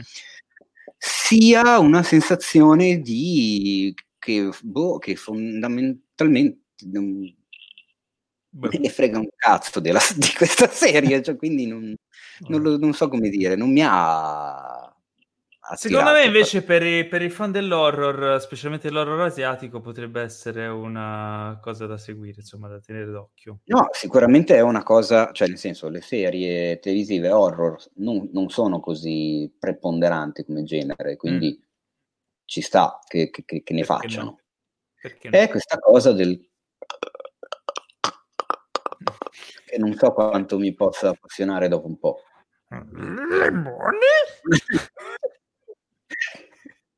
Ne muore di scampare, serpente, ti vedo, ti Vabbè. vedo. Intanto siamo, siamo posseduti dallo spirito di Tom Hardy. Ci dispiace, quando vedrete, quando uscirà eh, Capone, tutto avrà un, se- un senso e un significato. Quando è che uscirà? Uh, uscirà in Italia prossimamente, uh, ancora non è stata annunciata la data d'uscita. Eh, però ne parliamo in mia, comunque in mia, in mia presenza, Paolo, ti pregherei di non pronunciare le parole possedere e Tom Hardy nella stessa frase. E limoni. E limoni, eh, potrei e avere, limoni, potrei vacillare furiosamente. Allora, il prossimo trailer eh, è dedicato a tutti i fan sfegatati di Russell Crowe. Se siete tra coloro che non riescono a saltare nessun film interpretato dal buon Russell Crowe, se siete dei completisti della sua filmografia, non guardate questo trailer. Guardate direttamente il film, perché questo trailer è l'esempio di come non andrebbe fatto un trailer. Il trailer anche... è praticamente il bignami del film. Posso dire anche una cosa, anche perché lui è ciccione, per cui evitate di... Ma quelli è, lui è grassato per la parte. Eh, eh. Sicuro, ma... È una cosa... allora, cade, cade il personaggio. Posso, posso dire una cosa? Dillo. Vorrei dire una cosa. Vai. Ah, ok. Allora, io n- non ho visto tutta la filmografia di Russell Crowe, anche perché, eh, e qua mi ricollego volendo anche un po' ai messaggi della posta del cuore, è uno degli attori che più sta sulle palle alla, a, a, a mia moglie, a mia compagna. E quindi questa cosa me li fa vedere per forza o da solo, però non è che abbia fatto tutti questi filmoni imperdibili che dico no, me lo devo vedere a tutti i costi da solo. Eh, però sono riuscito eh, un po' di tempo fa a farle vedere The Nice Guys, ma tipo in queste ultime settimane. Mm. Perché volevo recuperarlo? Perché mi ricordo erano venuti anche lui e Ryan Gosling da Fazio a, a presentarlo, c'è stato un siparietto simpatico con Ryan Gosling che, vabbè, mi sto qua a raccontare perché mi, mi dilungherei. Sc- sc- sc- a base di stu cazzo, però vabbè, e lo racconterò un'altra volta. Anzi, stu cazzo, stu cazzo. E, um, e Nice Guys alla fine mi è piaciuto, mi ha divertito, eccetera, eccetera. Ma mentre lo vedevo ho fatto un pensiero e ho detto, ma perché a nessuno è ancora venuto in mente di far fare una parte da pezzo di merda a Russell Crowe? Perché in Nice Guys lui fa uno dei due eroi della situazione, però è anche un bello stronzo, cioè nel senso non è proprio una personcina a modo. E lì ho detto, ma perché non gli fanno fare il cattivo? Secondo me potrebbe fare il cattivo. Poi non so se abbia fatto altri film in cui è cattivo, perché ripeto non conosco la filmografia completa dell'attore australiano, ma in questo film che si intitola Un- Unhinged, Un- Unhinged, Un- Unhinged, Unhinged, Unhinged, Unhinged, è difficile da pronunciare e che in italiano diventerà non suonare il clacson, brutta stronza, trattino, semaforo verde is semaforo verde, green is green, green is green, secondo me potrebbe funzionare. Cioè, clacson is clacson. Ce lo vedo bene. Clacson is clacson mi piace. Clacson is clacson. Claxon is Claxon è geniale. This is a friendly Trump. Potrebbe, potrebbe starci, secondo me. Non, sa, non lo so, non ce lo mm. vedo malato. Ah, nella parte secondo me ci sta. Il, il, allora, fondamentalmente questo film racconta di un tizio fuori di testa che perseguita una tipa perché gli fa una manovra strana con la macchina e lo fa incazzare. Fondamentalmente è il tipico incazzamento da traffico che va, che finisce un po' male. Ecco, se vedete il, il trailer praticamente vedete tutto il film in versione ridotta, cosa che per mia esperienza solitamente quando ci sono questo tipo di trailer po- potrebbe essere la cosa migliore, potrebbe essere la miglior visione. Spero che non lo sia, perché effettivamente, come diceva te, il personaggio è interessante, la situazione è così surreale e atipica da, da poter essere interessante, però mi ricorda un film con Ben Affleck e Samuel L. Jackson che in inglese si chiama Changing Lanes e in italiano non mi ricordo il titolo, eh, che racconta della stessa cosa, di due che per strada, in autostrada a Los Angeles fa, fanno un incidente e poi le loro vizie si perseguitano a vicenda, succede un casino. Eh, era un film che aveva un trailer molto figo e che il film era invece molto brutto.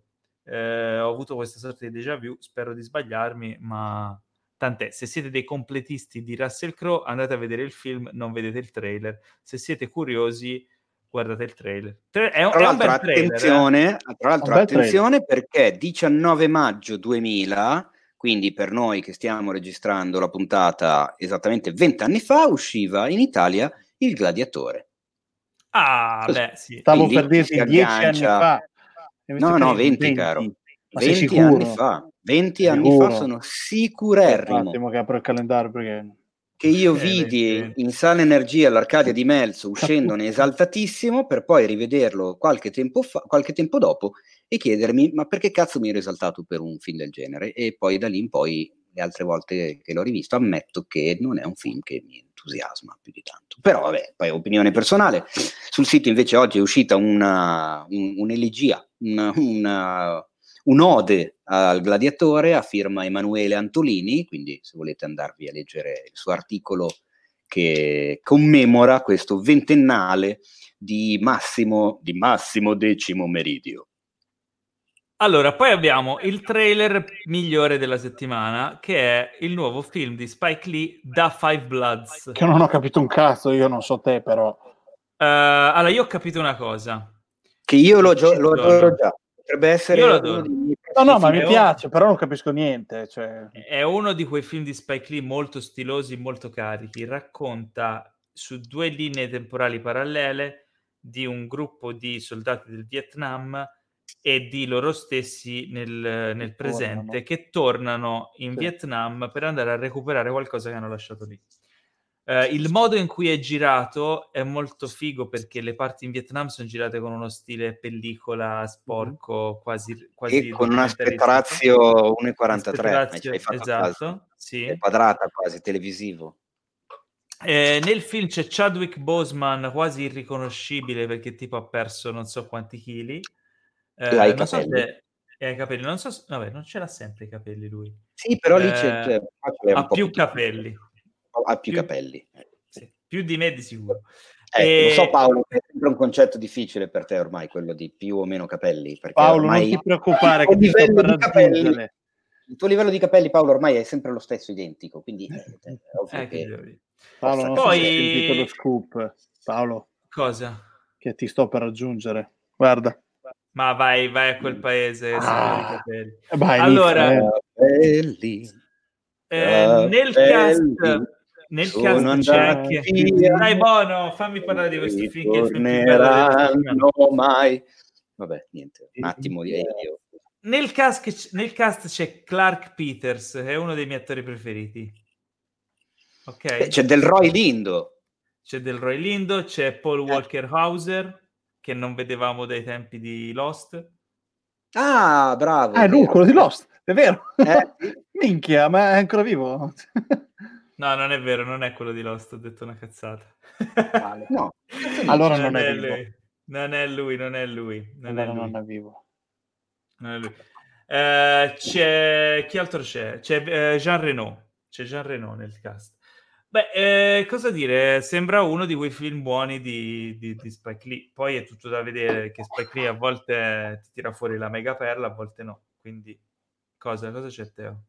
No, no stavo guardando il, il nome dell'attore. No, ehm, secondo me questo è uno degli Spike Lee ispirati. Cioè, mi, ha, mi ha ricordato il vecchio graffione che, che, che aveva lui, poi comunque eh, vabbè, nel senso, lo dico anche apertamente, si, si vede anche cosa c'è alle mie spalle nel film, c'è cioè addirittura scritto enorme, sì, mega scritto gigante Apocalypse Now, spalle, eccetera, alle, con Apocalypse, alle spalle di Teo c'era la locandina di Apocalypse Now, che è il suo film preferito, quindi insomma esatto, film no, è uno dei uno dei e, e... Sono molto curioso di vedere questa cosa del, delle due linee temporali, perché eh, evidentemente c'è qualcosa da raccontare, anche perché appunto, come non so se lo sapete, ma eh, come li chiamano loro, e io non potrei permettermi di farlo, però faccio riferimento al film, eh, di fratelli neri nella guerra del Vietnam ne sono crepati veramente tantissimi, e nella comunità afroamericana la questione del morire per un paese che ai tempi sinceramente non li trattava proprio benissimo, perché parliamo di metà anni sessanta, inizio settanta, è sempre stata molto dibattuta. Se il tema lo prende in mano Spike Lee e eh, ce lo mostra sia ai tempi della guerra in Vietnam sia ai tempi di oggi, dove comunque certe questioni razziali sono ancora presenti, anche se modificate e attualizzate, potrebbe essere uno dei film dell'anno. Magari esagero, magari dico la cazzata, però vediamo. Alla sceneggiatura ci sono Spike Lee e Kevin Wilmot, che hanno firmato, Kevin Wilmot ha firmato con lui anche Black Klansman, e ci sono Danny Bilson e Paul DeMeo, che tra le varie cose che hanno scritto eh, annoverano Rocketeer, che è un film classico della Disney degli anni novanta, che è stato rivalutato molto negli ultimi anni. Da chi? Eh, da Stevie Wonder. È un film che ha un suo perché. Ma eh... da chi, chi l'ha rivalutato Rocketeer? Bocelli eh... e Stevie Wonder? No, si, sta... si parla molto bene di Rocketeer, ed è un classico rimasto nel cuore di molti. L'ultimo film di cui parliamo oggi, l'ultimo trailer, è Bodycam con Mary J. Blige, che è una sorta di horror poliziesco. Ha un look particolare perché sembra girato in maniera molto... Eh, quasi, quasi documentaristica, però ha a che fare con eventi sovrannaturali a cui questa poliziotta interpretata da Mary J. Blige ha a che fare eh, in un contesto molto realistico, quindi è una sorta di via di mezzo tra un horror e un poliziesco. Eh, chiaramente è un basso budget, eh, però a me mi ha, a me mi ha un po' colpito, mi, mi intriga, non so. Chiaramente si vede che non, è, non, non ci sono grandi mezzi alle spalle, però mh, non lo so, mi ha, mi ha coinvolto questo trailer. A voi vi vedo un po' spaesati, vi vedo un po' sì, lascio la parola a Mike. Abbastanza low profile, mi verrebbe da dire, non mi ha entusiasmato, sì. non ho, non ho, mi ha anche lì sapore da déjà vu, mm, però è chiaro che se non una cosa low budget c'è anche da valutare il fatto che il trailer magari è diverso dal film, o comunque che non sia, non gli renda veramente giustizia. Sicuramente mi viene voglia di vederlo perché le premesse sono buone, però oltre a questo non saprei che dire. Il titolo Bodycam fa riferimento a queste microcamere che devono portare adesso i poliziotti americani, che registrano tutto quello che fanno, e lei si trova ad indagare sulla morte della sua collega eh, usando proprio le immagini registrate dalla sua bodycam, e, e queste immagini hanno delle, insomma, rappresentano delle cose inesplicabili e sovrannaturali. Sì, può essere molto simile a, cioè, come un fenomeno come lo fu Paranormal Activity o lo fu R E C. Sì. Eh, c'è, c'è, gioca molto su questa cosa del eh, nuovo storytelling, come dire, eh, ripreso da quel punto di vista lì, però è chiaro, se la storia è interessante, bene, molto bene. Okay. Poi a me ha dato l'idea, da, ma mi ha dato un feel molto anni duemila, cioè una cosa mm. veramente vecchierella, non lo so. Sì, non c'è, boh. Poi vabbè, voglio bene a Mary J. Blige per il suo passato da cantante, eh, sai che ho una predilezione per quel genere, certo. Però boh, non lo so. Diciamo che mi attira molto di più da Five Bloods, ecco. Ah, assolutamente, è il trailer di, di questa settimana, diciamo. Allora, chiusa questa sezione, passiamo finalmente a parlare in anteprima del film eh, tanto atteso da quando ne abbiamo iniziato a sentir parlare, cioè di recente. Il film che ci ha stupito per la sua stessa esistenza, visto che è, è scritto e diretto da, e anche montato da Josh Trank, la cui carriera dopo Fantastic Four sembrava finita, sepolta e annichilita, anche per via del suo comportamento in fase di promozione del film, quando se ne uscì con Twitter con delle dichiarazioni che non fecero, diciamo, saltare di gioia i, gli executive della Fox.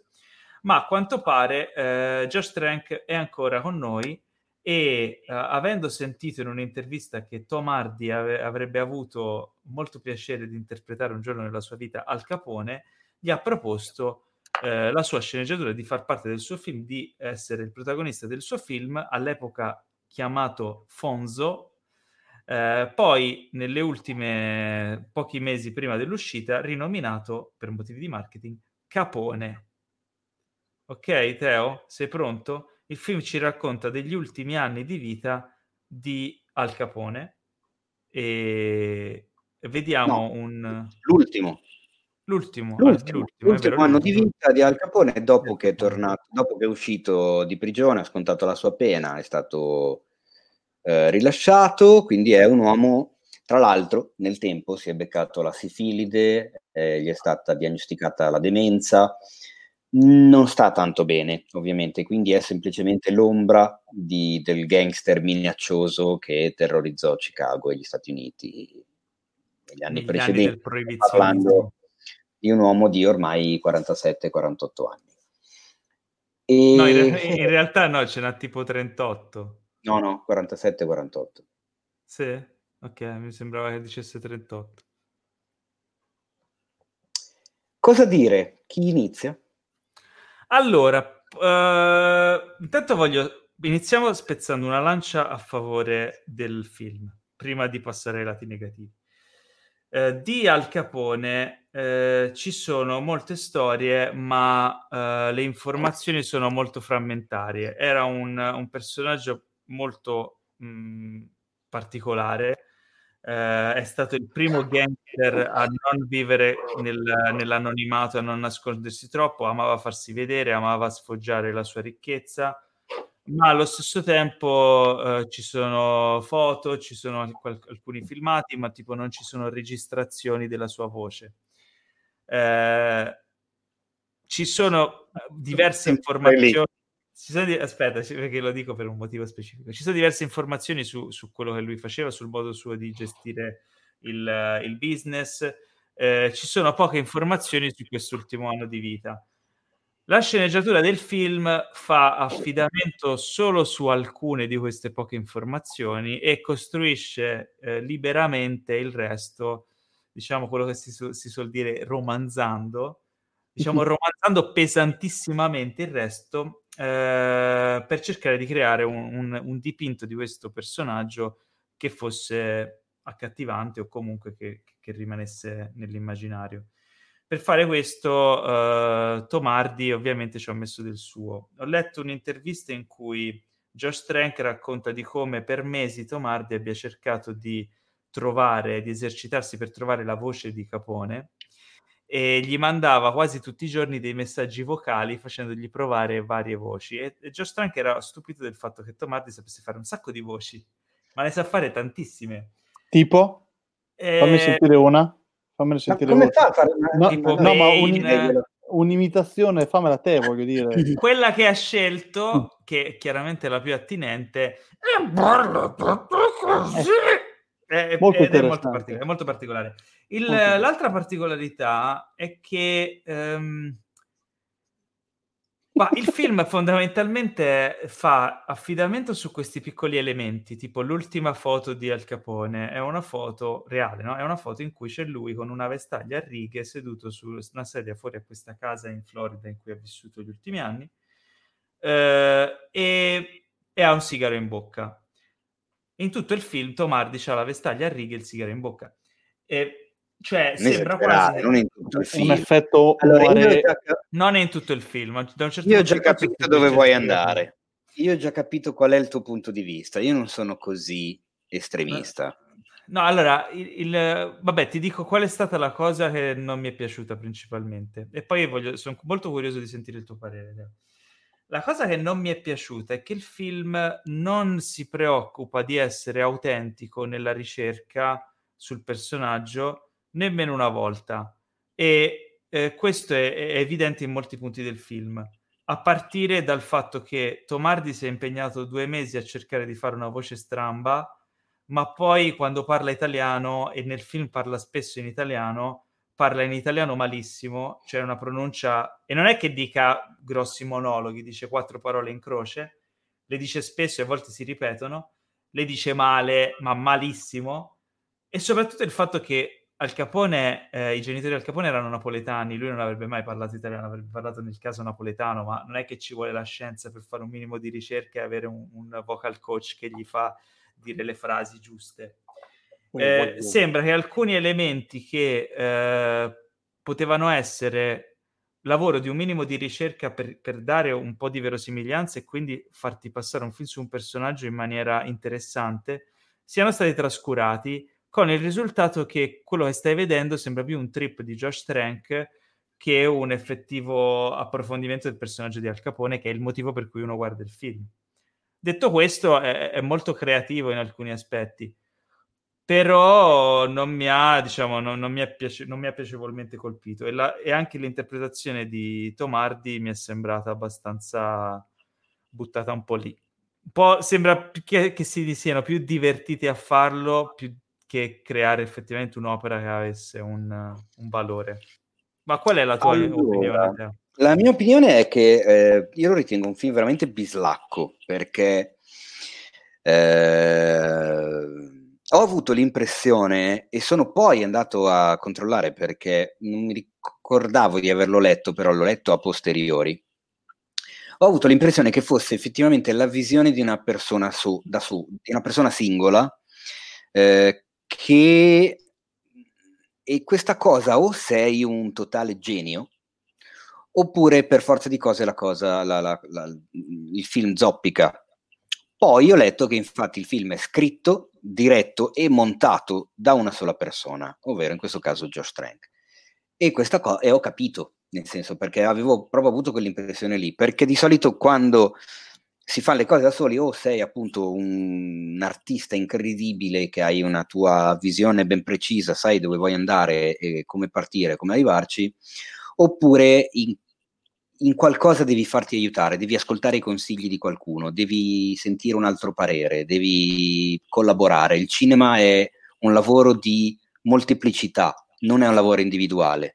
Sono veramente pochissime le persone nella, in centoventicinque anni di storia del cinema che da sole si sono portate a casa un film dall'inizio alla fine, e quel film è riuscito.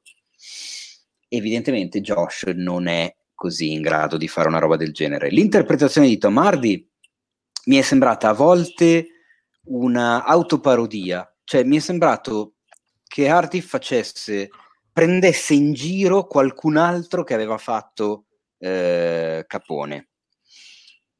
ma non riesco a volergli male, perché vedo comunque una costruzione del personaggio particolarissima, nonostante la voce sia spesso, anzi sia sempre strana, non aderente, cioè non riesci ad abituartici alla voce. E quella stessa cosa lui l'aveva fatta secondo me con Bane nel film di Nolan, ma lì dopo un po' di film, anche se all'inizio suonava strana quella voce, quell'intonazione un po' tutta sopra le righe eccetera, dopo un po' ci, fa- ci fai l'abitudine e quella diventa la voce di Bane. Purtroppo in Capone questa cosa ti accompagna dall'inizio alla fine del film, cioè tu fino alla fine del film ogni volta che lui parla c'è qualcosa che non funziona. C'è il trucco che lo fa sembrare il Biff Tannen di Ritorno al futuro, del Ritorno al futuro del duemilaquindici alternativo.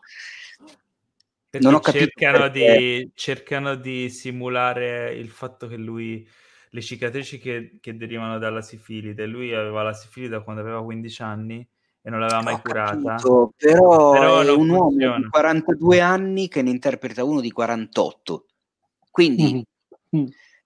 non c'era tutto questo bisogno di, di, di esagerare, cioè questi occhi particolari, queste lenti, questa pelle, cioè questo make-up un po' pesante, un po' pesantuccio. Sì.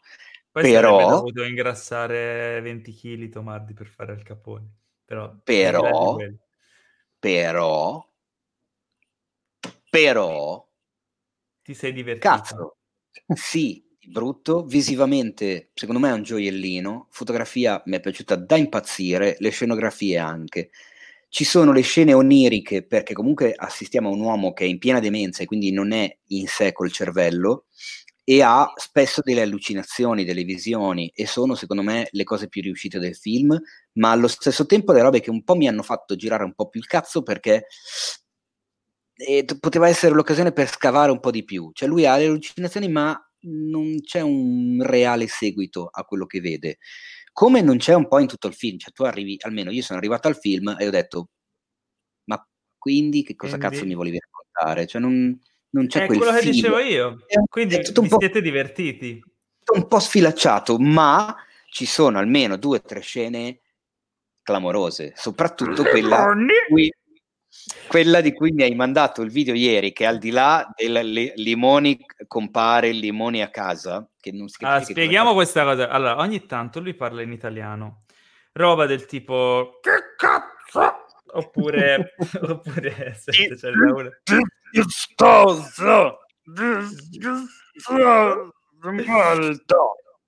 E poi sono delle cose tipo tradotte male, cioè tipo robe che in italiano nessuno mai direbbe, ma che sull'adattamento, cioè tipo eh, in inglese tu dici snake a una persona quando è un, un, un traditore, uno spione eccetera, ma in italiano serpente non lo usi, al limite puoi dire sei una serpe, perché si usa sei una serpe, ma serpente non lo dici mai.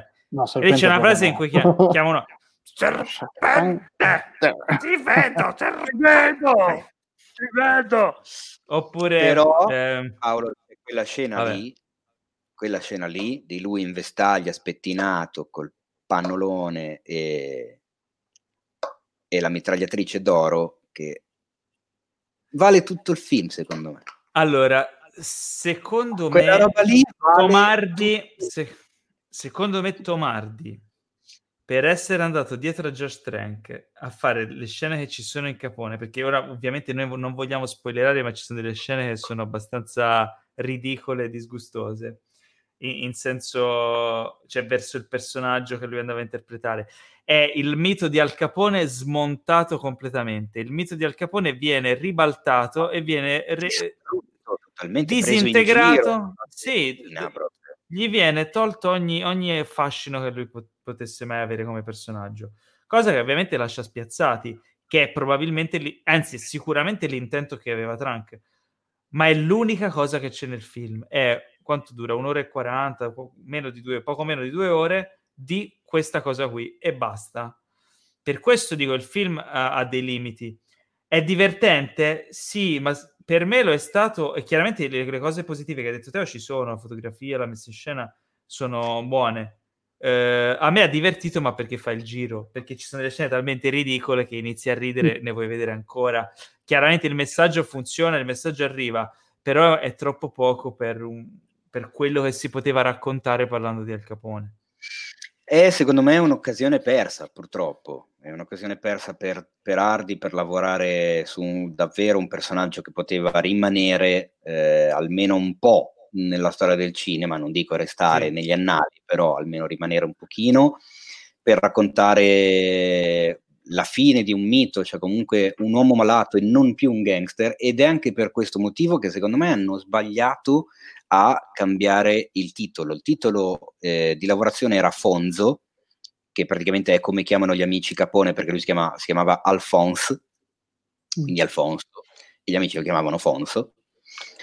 Ma anche perché la moglie, la moglie non, vuole più che lo, non vuole più che lo chiamino Al, perché lui aveva, e nella fase dopo il carcere non vuole distaccarsi dal mondo criminale, e quindi invece di chiamarlo Al lo chiamano Fonzo o Fons. E, e aveva molto più senso, perché questo, questo film è veramente il ritratto di un uomo eh, morente, di un uomo malato, di un uomo delirante, di un uomo che non ha più limiti, non ha più non ha contatto più capacità con la intellettive realtà. Esatto, e quindi di Capone non c'è assolutamente niente, ed è sbagliato il titolo a questo punto, perché sì, anche come sì. aspettativa. E poi, però appunto, era il modo di, di modo per venderlo.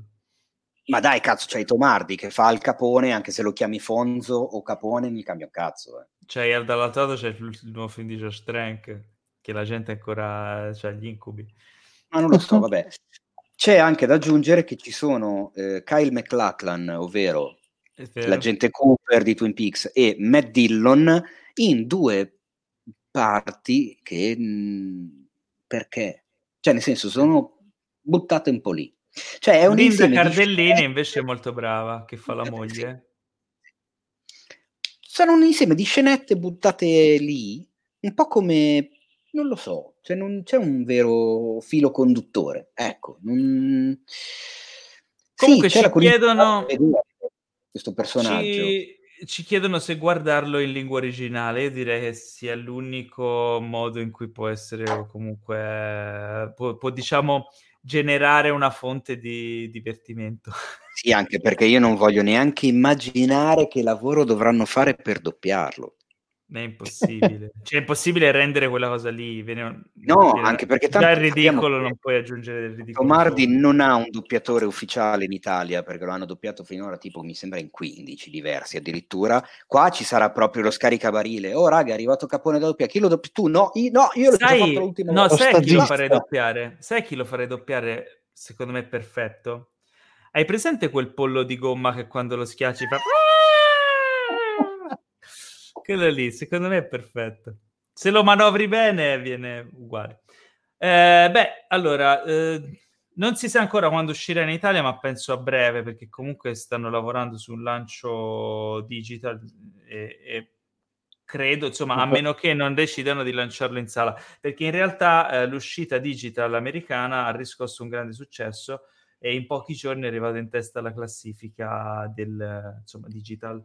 Quindi... sta avendo successo, sta avendo tanto successo che a quanto pare Tom Hardy e Josh Trank stanno già lavorando ad una serie, stanno sviluppando, quindi non si sa se poi si farà o no, una serie che racconta proprio dei primi anni della C I A eh, e che avrà, racconterà anche parti del, della situazione a Cuba, della rivoluzione e, e roba così. Quindi non so cosa pensare, però boh, a quanto pare... Aspetta, aspetta, posso, posso fare una cosa? Posso fare una cosa, Paolo? Me lo permetti? C'è una gag Dai, visiva. Permettimelo. Ti... Non, è no? una gag, eh? non è una gag visiva. No, non lo è. No, no, non lo è, non lo è. È una gag eh, auditiva, e quindi aspetta che... le cuffie in modo che... Perché secondo me è giusto concludere la recensione doppia di Capone in questo modo. Cosa? Di merda, sei fottutamente disgustoso, Alias, il male. What are you talking about? Demone compone, demoniaco. Ma soprattutto limoni, soprattutto limoni, limoni compare, limoni a casa. Comunque posso dire una cosa dovevano, che, eh, che io il film non l'ho visto, tra l'altro come posso vederlo, se posso vederlo? Cioè ho visto devi che attendere, Fox, eh, devi attendere che... la distribuzione italiana a okay. questo punto, oppure se ricapiterai negli States o al di fuori dell'Italia è già in distribuzione digitale. Okay. Quindi questa è un'anteprima, diciamo. Che Però da per quello noi. che hai detto tu all'inizio e quello che hai detto Teo anche all'inizio, e rispetto a uno che dirige tutto da solo, dirige, scrive e fa tutto da solo, ha bisogno del commento di altri, e quello che hai detto te che mh, eh, cosa che avevi detto tu all'inizio, che perdeva un po' il contatto con quello che era veramente Pacino, no? Eh, Capone. Capone al, al. Eh, non mi sorprende, no, sì sì, per gli amicissimi poi non mi sorprende questa cosa, perché sono esattamente i due temi fondamentali che hanno creato il suo fallimento su X-Men. Cioè lui su X-Men stava sui set e si metteva... Su Fantastic Four, vuoi dire? Eh, ma, ma ragazzi, mi sono... Eh, allora, eh, allora, dai. Eh, devo perdere Frisoni. Montreal, Montreal qui Milano, Montreal abbiamo perso Frisoni, riprendetevelo, riprendetevelo. Eh, si metteva dietro la telecamera con uh, la, il telo per non farsi vedere dagli altri, perché tu, la gente gli diceva ma guarda che in realtà questo dovresti girare in un altro modo, e lui diceva andate via vaffanculo, voleva sentire la voce di nessuno, voleva far tutto sì. lui, ed è stato un po' anche uno dei mo- forse il motivo principale, se non uno dei più grossi motivi per la quale poi è, è andato tutto male. È un po', pare che sia un po' intransigente per cui questa cosa, più quello che tu hai detto che scritto, diretto e montato, sì. non vuole sentire pareri eh, vabbè mi, mi e... Vabbè, no, Paolo, Paolo, Paolo ho una, ho una super news e ringrazio, super news. ringrazio in diretta ehm, Morena Falcone e ehm, Alessandro Dioguardi che mi hanno contattato in, in tutti i modi possibili. Breaking news, che cosa è successo? Adesso ve la metto anche nei commenti e anzi intanto ve la leggo in diretta. Eh, allora, l'Academy sta valutando l'idea di rimandare gli Oscar duemilaventuno. Attenzione ragazzi, in diretta nazionale nessuno ha dato la news se non Cinefax a questo punto. Non lo so, no, probabilmente sì, non ho idea. Adesso, vediamo, adesso la butto qua, la butto qua. E attenzione, adesso ve la vado anche a leggere, datemi un attimo di tempo. Allora, dunque, ci dicono che è probabile che sarà posposta, quindi ancora Var- non... Variety ha rilanciato un'esclusiva secondo la quale la novantatreesima edizione degli Oscar potrebbe essere rimandata. Ha parlato con una fonte che ha rilasciato le informazioni esclusive a condizione di rimanere anonima, però già sta cosa un po' mi puzza. La gola profonda avrebbe rivelato Eh, quanto si sia lontani da piani concreti per la prossima edizione degli Oscar, la cui diretta è fissata in teoria per il ventotto febbraio duemilaventuno, ma sembra alquanto probabile che verranno rimandati. Una seconda fonte sembra invece asserire che i piani di A B C, il network che trasmette l'evento, siano ad oggi invariati. Il presidente dell'Academy, David Rubin, durante l'annuncio della variazione di alcune regole, aveva anche menzionato a Variety l'eventualità di un cambiamento nei piani della diretta.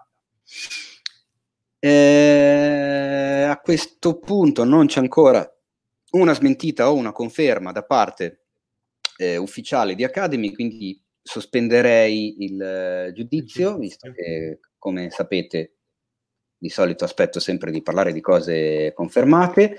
È anche vero che lo ha Avrebbe scritto senso. Variety, è anche vero che lo ha scritto Variety, quindi sai. Ma è anche vero che ultimamente Variety aveva rilanciato la notizia dei Daft Punk che avrebbero scritto la colonna sonora del nuovo film di Dario Argento, e poi invece non era vero un cazzo, quindi eh, non lo so. Mm, non Quello lo so, che sappiamo vediamo. Invece è che questa puntata è lunghissima, quindi attendiamo novità su questa notizia, ne parleremo settimana prossima sicuramente. Teo, volevi parlarci di un altro film che si chiama Favolacce. Sì, però come hai detto tu siamo veramente andati lungherrimi, e a questo punto io me lo terrei per la settimana prossima. Sei così sicuro? Magari sì, sì, l'abbiamo magari... annunciato in testa, c'è gente che è qui apposta per... Sei sicuro? Ma non è vero, non c'è più nessuno che ci caga, nessuno gliene frega niente di cosa penso io di Favolacce. Tra l'altro c'è anche sul sito, su cinefax punto it, la bella recensione dell'indomito Adriano Meis in merito a Favolacce, quindi io il mio punto di vista lo posso anche dare settimana okay. prossima.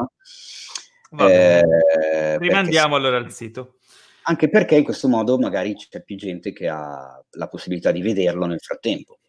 Perché ricordiamo che è uscito in, uh, in distribuzione digitale, giusto? E su, sì, si trova su, io, almeno io l'ho visto su Sky Prima Fila, me lo sono comperato, ho comprato il noleggio di...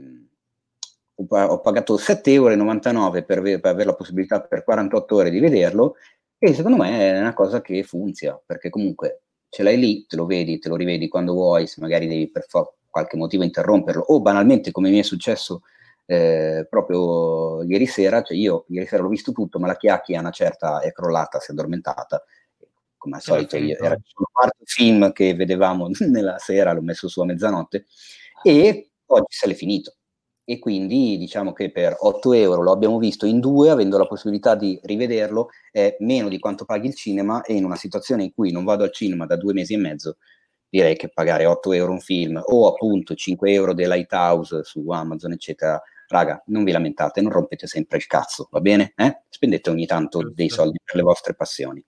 Non morite. Ah, bel messaggio.